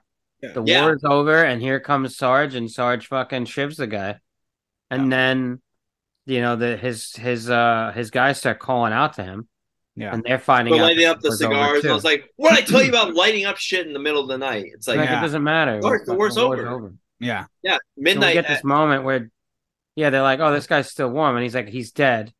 Uh, what did he say? Oh, did you think he knew the war was over or something like that, or what, Yeah. what was it? The so, term well, that he- didn't know the war is over, but do you know that? Did this guy know? yeah, and he's like, he did, right? He did. Yeah. He tells him. He's then they in, realize he's alive, and Sarge makes the decision not to keep. Johnson goes and back. like checks, like he's alive. He's still alive. Right. Yeah. and they run Which back is Griff. Griff him. is the one looking at him, right? Yep. Then they all rally around and fucking patch him up.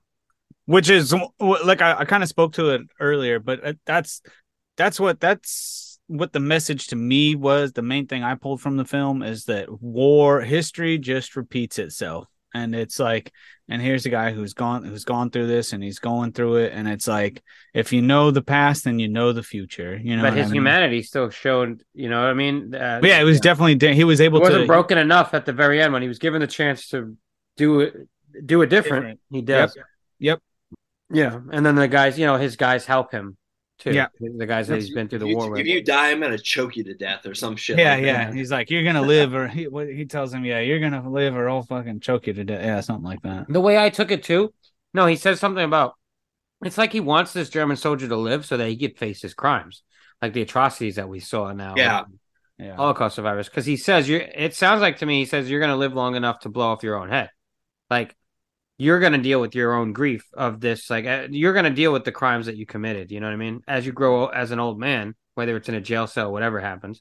right. Like Right. basically, maybe these visions will, you know, come back to you and you'll end up killing yourself or whatever, or the charges that you face, will- you know, you'll be executed or something like. It basically felt to me like he's going to make sure that you're going to pull through, but then you're going to also face the music yeah, what you Yeah. did as like you know one of the fucking killer killer Nazis, not just some guy following rules, but you know, Yeah, a, a dude who knows what's going on and is a okay true with it. Nazi. Yeah, Yeah. but But- yeah, I do like the the kind of symbolism too of like it's the same scene played out from the beginning. I do like that book ending of the uh, film. I think that's a good way to structure the film that with the narration that brings us from that scene to this scene. I Yeah. thought Sarge was gonna die or something like that because like we're not getting we're getting the tale of Sarge, but not from Sarge. So I was like, oh, there's gonna be a moment where he dies. And then we got Revenge of the Nerds, uh, X or whatever, telling the story now. right. Uh, Yeah. what was it? Was that his? What was his name in Revenge? of the Yeah. Nerds? Was it Point Poindexter? No, it, well, oh, in uh, in Revenge of the Nerds. Yeah, I can't remember his name. Fuck, I, I haven't seen that movie in a decade. It's been a long time since I saw that movie. But he was yeah. in all the Revenge of the Nerds too. well, he was like the main one. Yeah, Oh, Lewis, that was it. Lewis. Lewis. Yeah, Lewis. Anyway, yeah, Poindexter was a different guy. but yeah, that's our film. Um, yeah, that's like the, the end. Uh, and that's it. Yeah, they carry Uh, him off, and that's it. yeah. You know, it's uh the obviously like the reconstruction film was the intended vision for Fuller because this was really like one of his. This is one of his last films. He um he had done a film with Warner Brothers uh previously called Merrill's Marauders, kind of which is dealing with um I think it's dealing with the Pacific Theater, and he had had an intended version a vision for that, and Warner Brothers cut the shit out of that, and he was so pissed. It's like fuck you, Warner Brothers, fuck you, Jack Warner. And so, uh, but this was a this is the film that he always wanted to create, and he did get the um he did get the chance to film the Big Red One, and he filmed it the way that he wanted to. Yeah, Uh, there's also like a scene too, like where Fuller makes an appearance in his own film where he's a cinematographer, kind of like kind of capturing some of the footage of like what's happening in the war, and so the actors were all in. They they liked what the vision was, Sure. and they were actually really excited because you have Lee Marvin, who's a World War II veteran, who was in the Pacific Theater, and you have Sam Fuller, who was in the European Theater, and they would tell these war stories, and they like the guys, the actors were getting into it. It's like, damn, this is so cool that we're we're filming all this stuff, and when the film actually came out and they cut the shit out of it, one Sam Fuller was really pissed. He was so disappointed with. I mean, did he really expect them to let like a fucking three hour movie fly? Like, this, yeah that- that like, uh, pretty- because there was an intention for like because the way that he filmed it he had intended it it seemed like it was one of those things where he kind of got fucked over okay. and because the whole script was that way the actors seemed like they were like they were disappointed like they were devastated that they cut the film to shit Hmm. because like we didn't we filmed all this stuff and like it was it was important for them the actors felt it was important that we they they had done all this stuff Sure. Yeah. they cut all this stuff out and so everyone was like just really like saddened by what had happened and there was uh, documentaries or, or interviews that were done with sam fuller who had talked about you know this was the vision for my film. It didn't happen. There was like this uh, i don't think he remembered how long it was. He's like yeah there was like this four hour cut. And the people who were interviewing him was like oh that sounds awesome. Like we didn't get that. Mm-hmm. and but the footage was thought to be had been lost. Got it. and because like the interviews were done you know, like 10 years after the movie was done it's like well the footage is lost like what are we gonna do Yeah. and come around like 2000 like you know 20 years after the film comes out they discovered like all this extra footage of well they had the script and then it's like hey i have all this extra footage of sam fuller's the big red one you want to this is year what many years after his death You When know, did like- Sam pass away?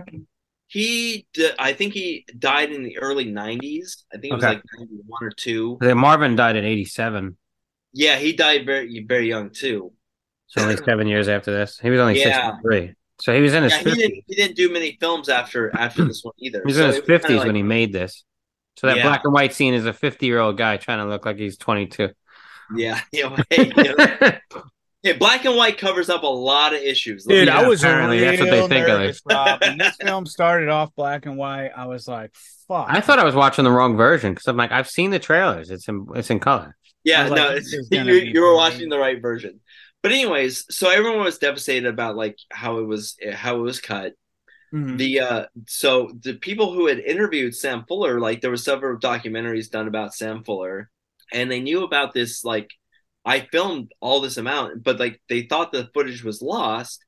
And then there was uh like 20 years later, there was uh footage that was discovered of the film, and it's like they were just thinking like, oh, it's just gonna be like Panzer tanks just running through the desert for hours, blah blah blah.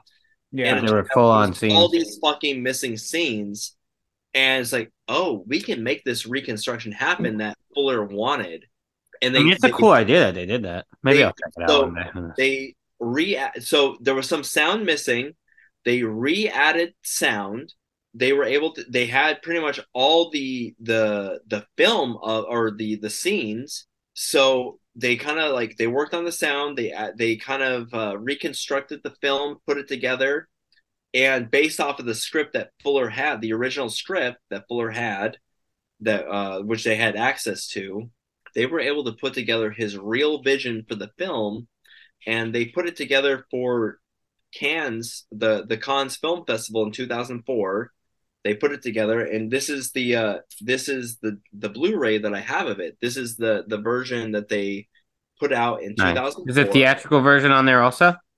Yeah, it has both the theatrical Okay. and the reconstruction, so you can cool. watch it both ways. The uh, so all this all the scenes that are the original theatrical cut are in 4K, but the uh the reconstruction is just Yeah. in like regular SD, so you can Yeah. definitely tell like where the cuts are.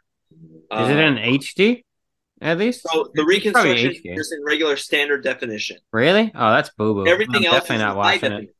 I'm a high definition kind of guy. I'm, I- I'm I- I 4K all understand. day, baby. Let's Yeah, go. But it looks good. I'll, I'll just admit Yeah. they they put it together really well. Um, and they were the the people who put it together is like uh one his daughter was really happy that they were able to put this thing together.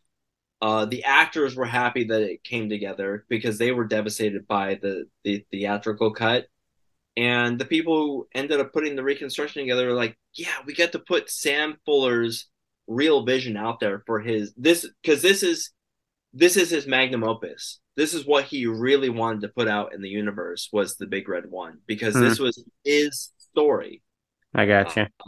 Well, Yeah, it sounds not like like, said, yeah, it's not a perfect film, but they, uh, I'm really happy that they put this out.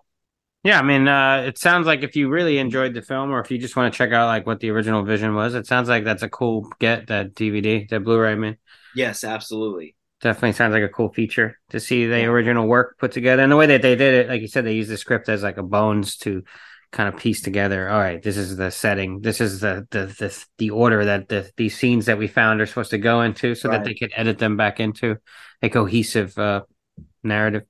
That's interesting. It's definitely interesting.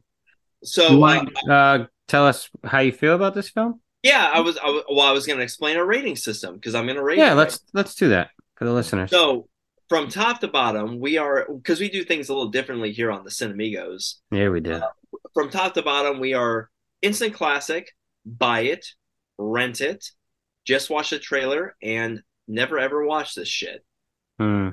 So, uh, well, I have a couple ratings here. So, if I'm just going off the theatrical cut, I'm going to go with the just buy it. But the the reconstruction adds a lot of context for me. The reconstruction is a buy it slash instant class. This to me is one of the one of the great World War II movies. It has some it has its flaws. It's not perfect by any means, but I love the the cast.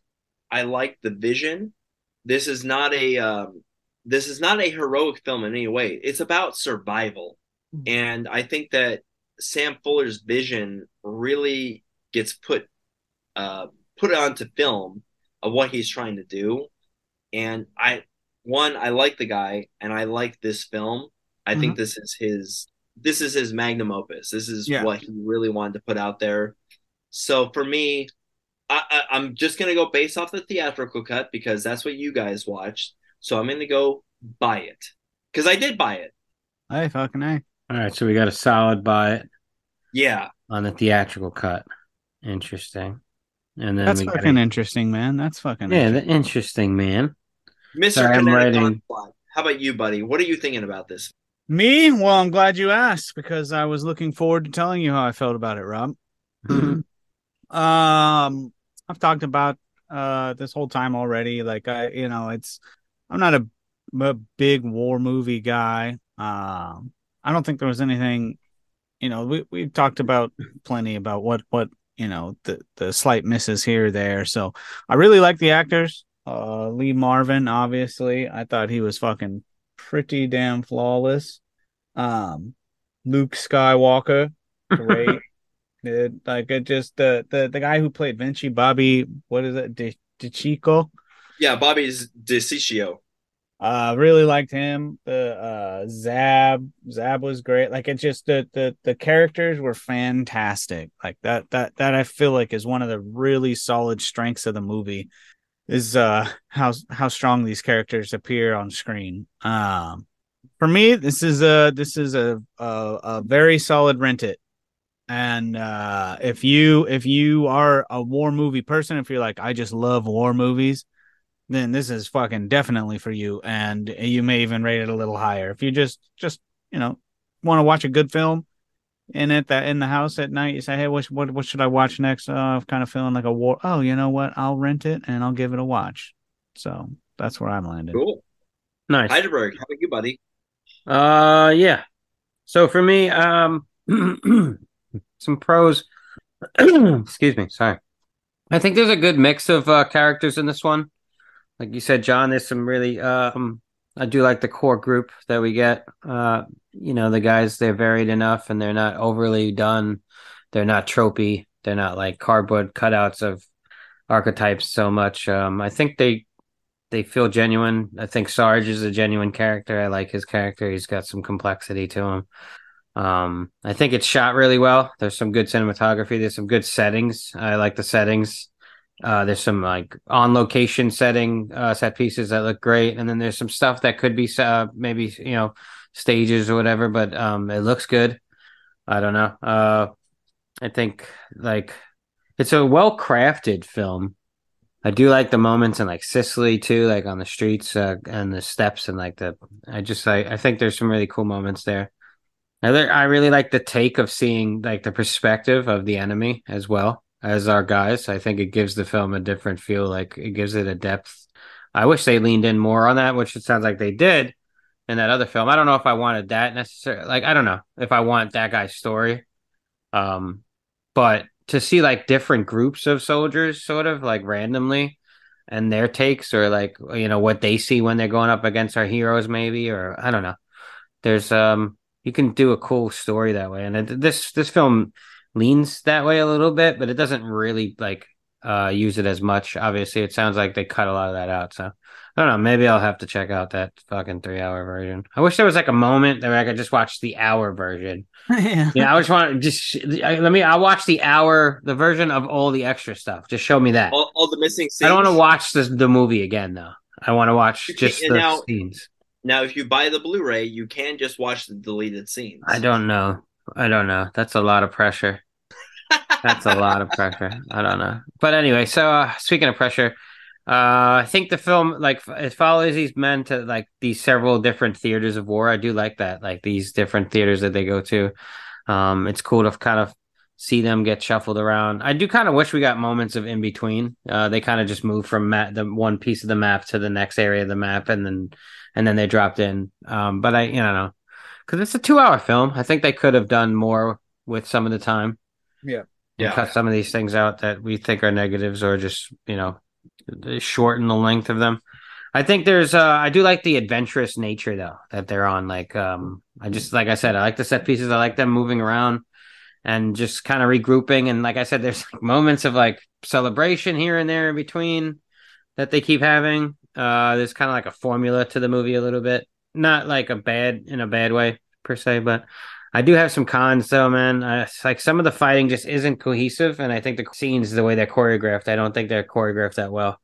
Uh, the war scenes, they're just like they're chaotic, but like more than they need to be. It's almost because they're not they're not planned properly. You know what I mean? There's other war movies I've seen that just do war way better. You know, Yeah. Okay.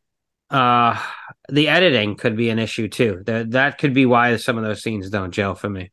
The editing in this is not it's it's not the best. There's moments of just like really sloppy editing, and then there's some pretty good moments too. Uh it's this this movie is like I feel a lot of different ways about it because there's things I do like about it, and then there's things that where I feel it drops the ball and takes me out of the things that I do like.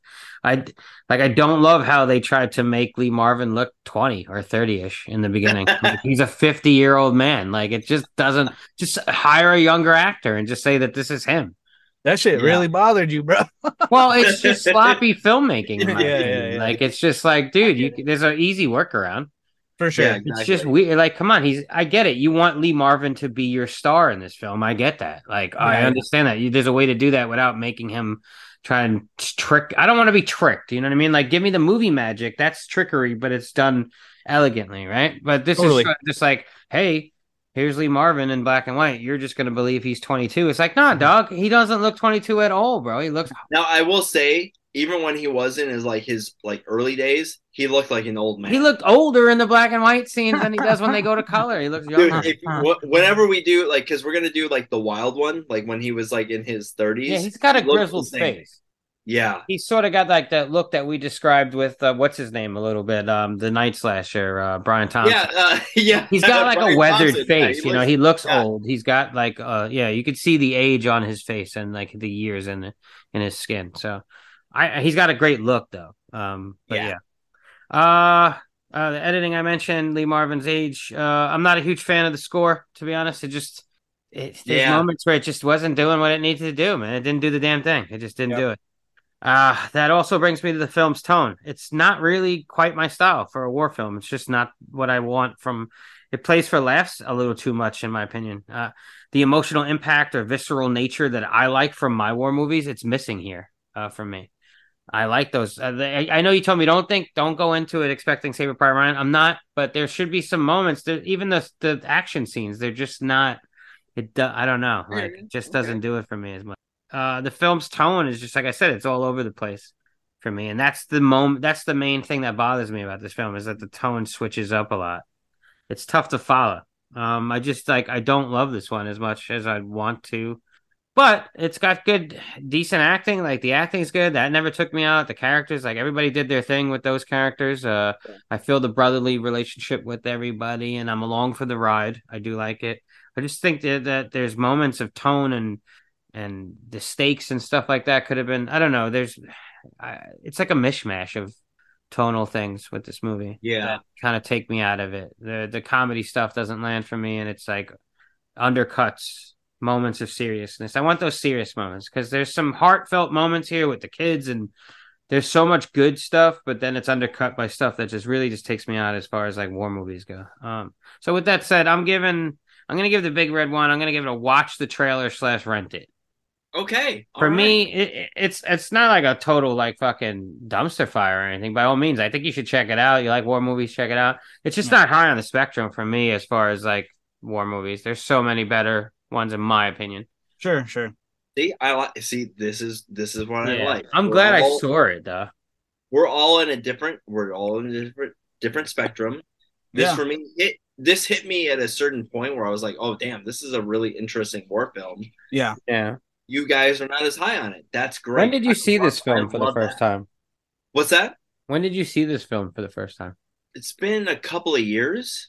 Oh, that was okay. I thought you maybe you So saw pretty when you a recent. lot younger. Yeah, so now no, no. I I so I watch a lot of war films and like I said, what I was talking about at the beginning where you know, there's a lot of war films that's like especially when it comes to World War II films, man, Mhm. there's a lot of similarities in them. And this to me felt very different. And I think Well, that's I mean, I I'm sure as a respect that, veteran but- too, you know, you probably it's probably easier for you to kind of to to appreciate these films a lot more. you yeah, know? I, maybe So- maybe that plays into it as well. Mhm. This just for whatever reason, it, one, I'm a fan of Lee Marvin, and yeah, Lee yeah. Marvin loves this film. He loved that he did this, and at the same time, it's that he is like this is a very realistic portrayal of like what it was to totally. and everything like from all like I'm not a combat veteran. I am a veteran, but I'm not a combat veteran. Yeah, yeah. All my friends are combat veteran, the military, army, navy, whatever Mhm. and they all say like you know this is a film that really speaks to them and so for me i it just it hit me in the right place Sure. and but like i said if you are if you are expecting a certain type of war film and i see like why maybe it's not for you guys and but but this is what i love about our podcast Yeah. is that I might be high on something, but you guys aren't, or vice versa. Like it could Yeah. be all over the place, and that's what I love. It's okay. I, you know, it doesn't hurt my feelings in any Yeah, hey, it's a form. But yeah, it's about the cinema. It's you know about what I mean? The Yeah, exposure I, I of wanted to things. introduce this film that I love to you guys, and if you don't like it, that's okay. No, but it's great to hear a discussion of why you love it and what the things are, and to uh, hear each other's opinions. You know, I mean, um, it sounds like I'm on one end a little bit, you're on the other end, and John's a little bit in the middle. Yeah, and well, and what was great too is because through because we were going to be doing this film, I found the reconstruction. I found this like other version of the film that was meant to be out there, Right. and it just made it. To be honest, it made me love this film even more. But Sure. Uh, and I I would be curious to see if you guys ever do watch the reconstruction version, if you would change your minds. Maybe you never mm-hmm. watch it. That's okay. But yeah, that's Maybe the you just tell one. me. You just tell me what happens. well, at, at the very least, it, the, the DVD or the Blu-ray was very cheap. Yeah, Yeah. it looks They nice. do have a section where they just show you the deleted scenes, and so you get extra Right. content. Okay, Cool. But so yeah, that's Big Red One. yeah, we all have other projects here. Oh Uh, wait, no, no. Before that, we got next week's pick. Oh yeah, what's what's going on? That because we Next do week's other pick movies. is my pick, What Rob. are we I doing? know. What are we doing? we did yours. Now it's my turn. What's your you turn? greedy, dirty, rotten yeah, dog. Trying to skip my turn. No, I was not trying to skip your turn. Yeah, what I'm is sorry your- that I didn't enjoy Big? Red One as much as you wanted me See to. what I'm happens if you don't say like a guy's movie, dude? Fuck your pick. Yeah, dude. bro. Fuck your pick. We're skipping. We're going. So to we're gonna do the reconstruction of the Big Red One next week. Is that what we're? Is that what That's yeah, right, we're gonna that's do right, that. Yeah, yeah. I got three hours on my hands to, to do that. I'm just gonna watch it from front to back again. Uh no, next week is my pick, and we will be covering the bleak apocalyptic film The Road from 2009, based on the Cormac McCarthy book of the same name. Yes, You I'm know, looking so- forward to this. I've never seen it. Yeah. Uh you've seen it, John? Yeah. Okay. Yeah, I uh of the two. love Viggo. Read the book. That's true. That's true. We did. Uh, that's right. You did mention that. Yeah, Viggo's great. So yeah, next week we'll be covering that. Uh, I don't know where it's streaming right now, but even if I did, by the time listeners hear this, it'll be Amazon. like a month later. Two Yeah, months later. if you're Amazon. reading this, Yeah. it's too late. It'll be online. Yeah, as far as I know, right now it's renting on Amazon. All right, cool. And then next, yes, uh, Rob, you are correct. We do. We all have our own little projects outside of the Cinemigos. Heidelberg, where can they find you? You have you have another project, I guess, out there, right? I do. I have a uh, successful, uh, just huge uh, horror podcast. No, I'm just kidding. Uh, yeah, I have a horror podcast with. Uh, it's called the Cut Above Horror Review. It's me and uh, two other hosts, John and Jacqueline, my co-hosts. Each week we rate and review a horror film. This last month in October, but you're not going to hear this in October. But we covered like all of Romero films, his well, most of his zombie films. It was really awesome. So yeah, check us out. Um, we're on Instagram at a cut above one word dot horror underscore review. We're on uh, X at uh, cut above horror. We're on Facebook at uh, cut above colon. Uh, no, um, yeah, right, colon. Yeah. horror review. Yeah, um, and uh, yeah, you can catch us on all the podcatchers out there. Uh, Rob, what about you? You uh, you have a another podcast, correct? Yeah, I do actually. Uh, it's called Circle of Jerks. Ah, you can find us on YouTube. We do a weekly live stream on Tuesdays called Nocturnal Transmissions. Uh, you can um reach us on Instagram, Circle of Jerks Podcast, or on X uh, at Podcast COJ.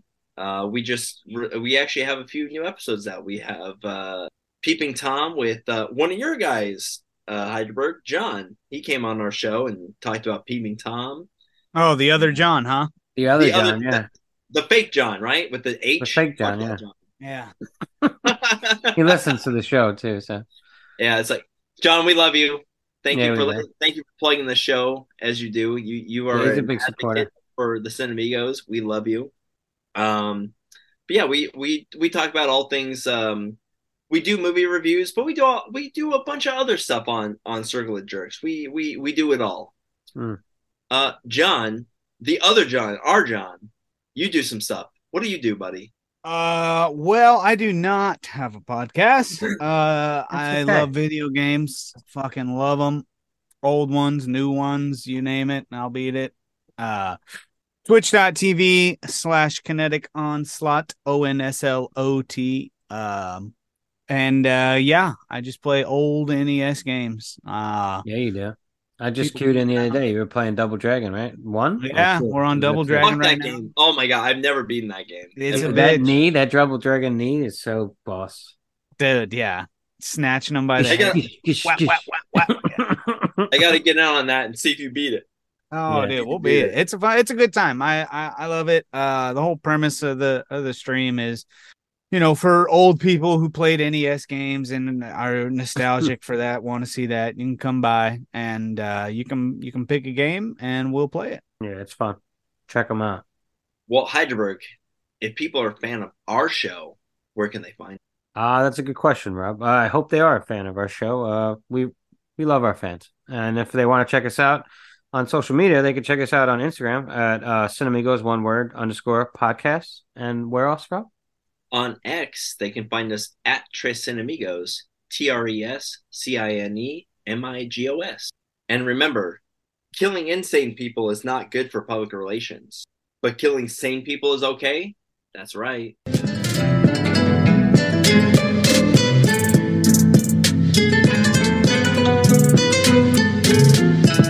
Where are your badges?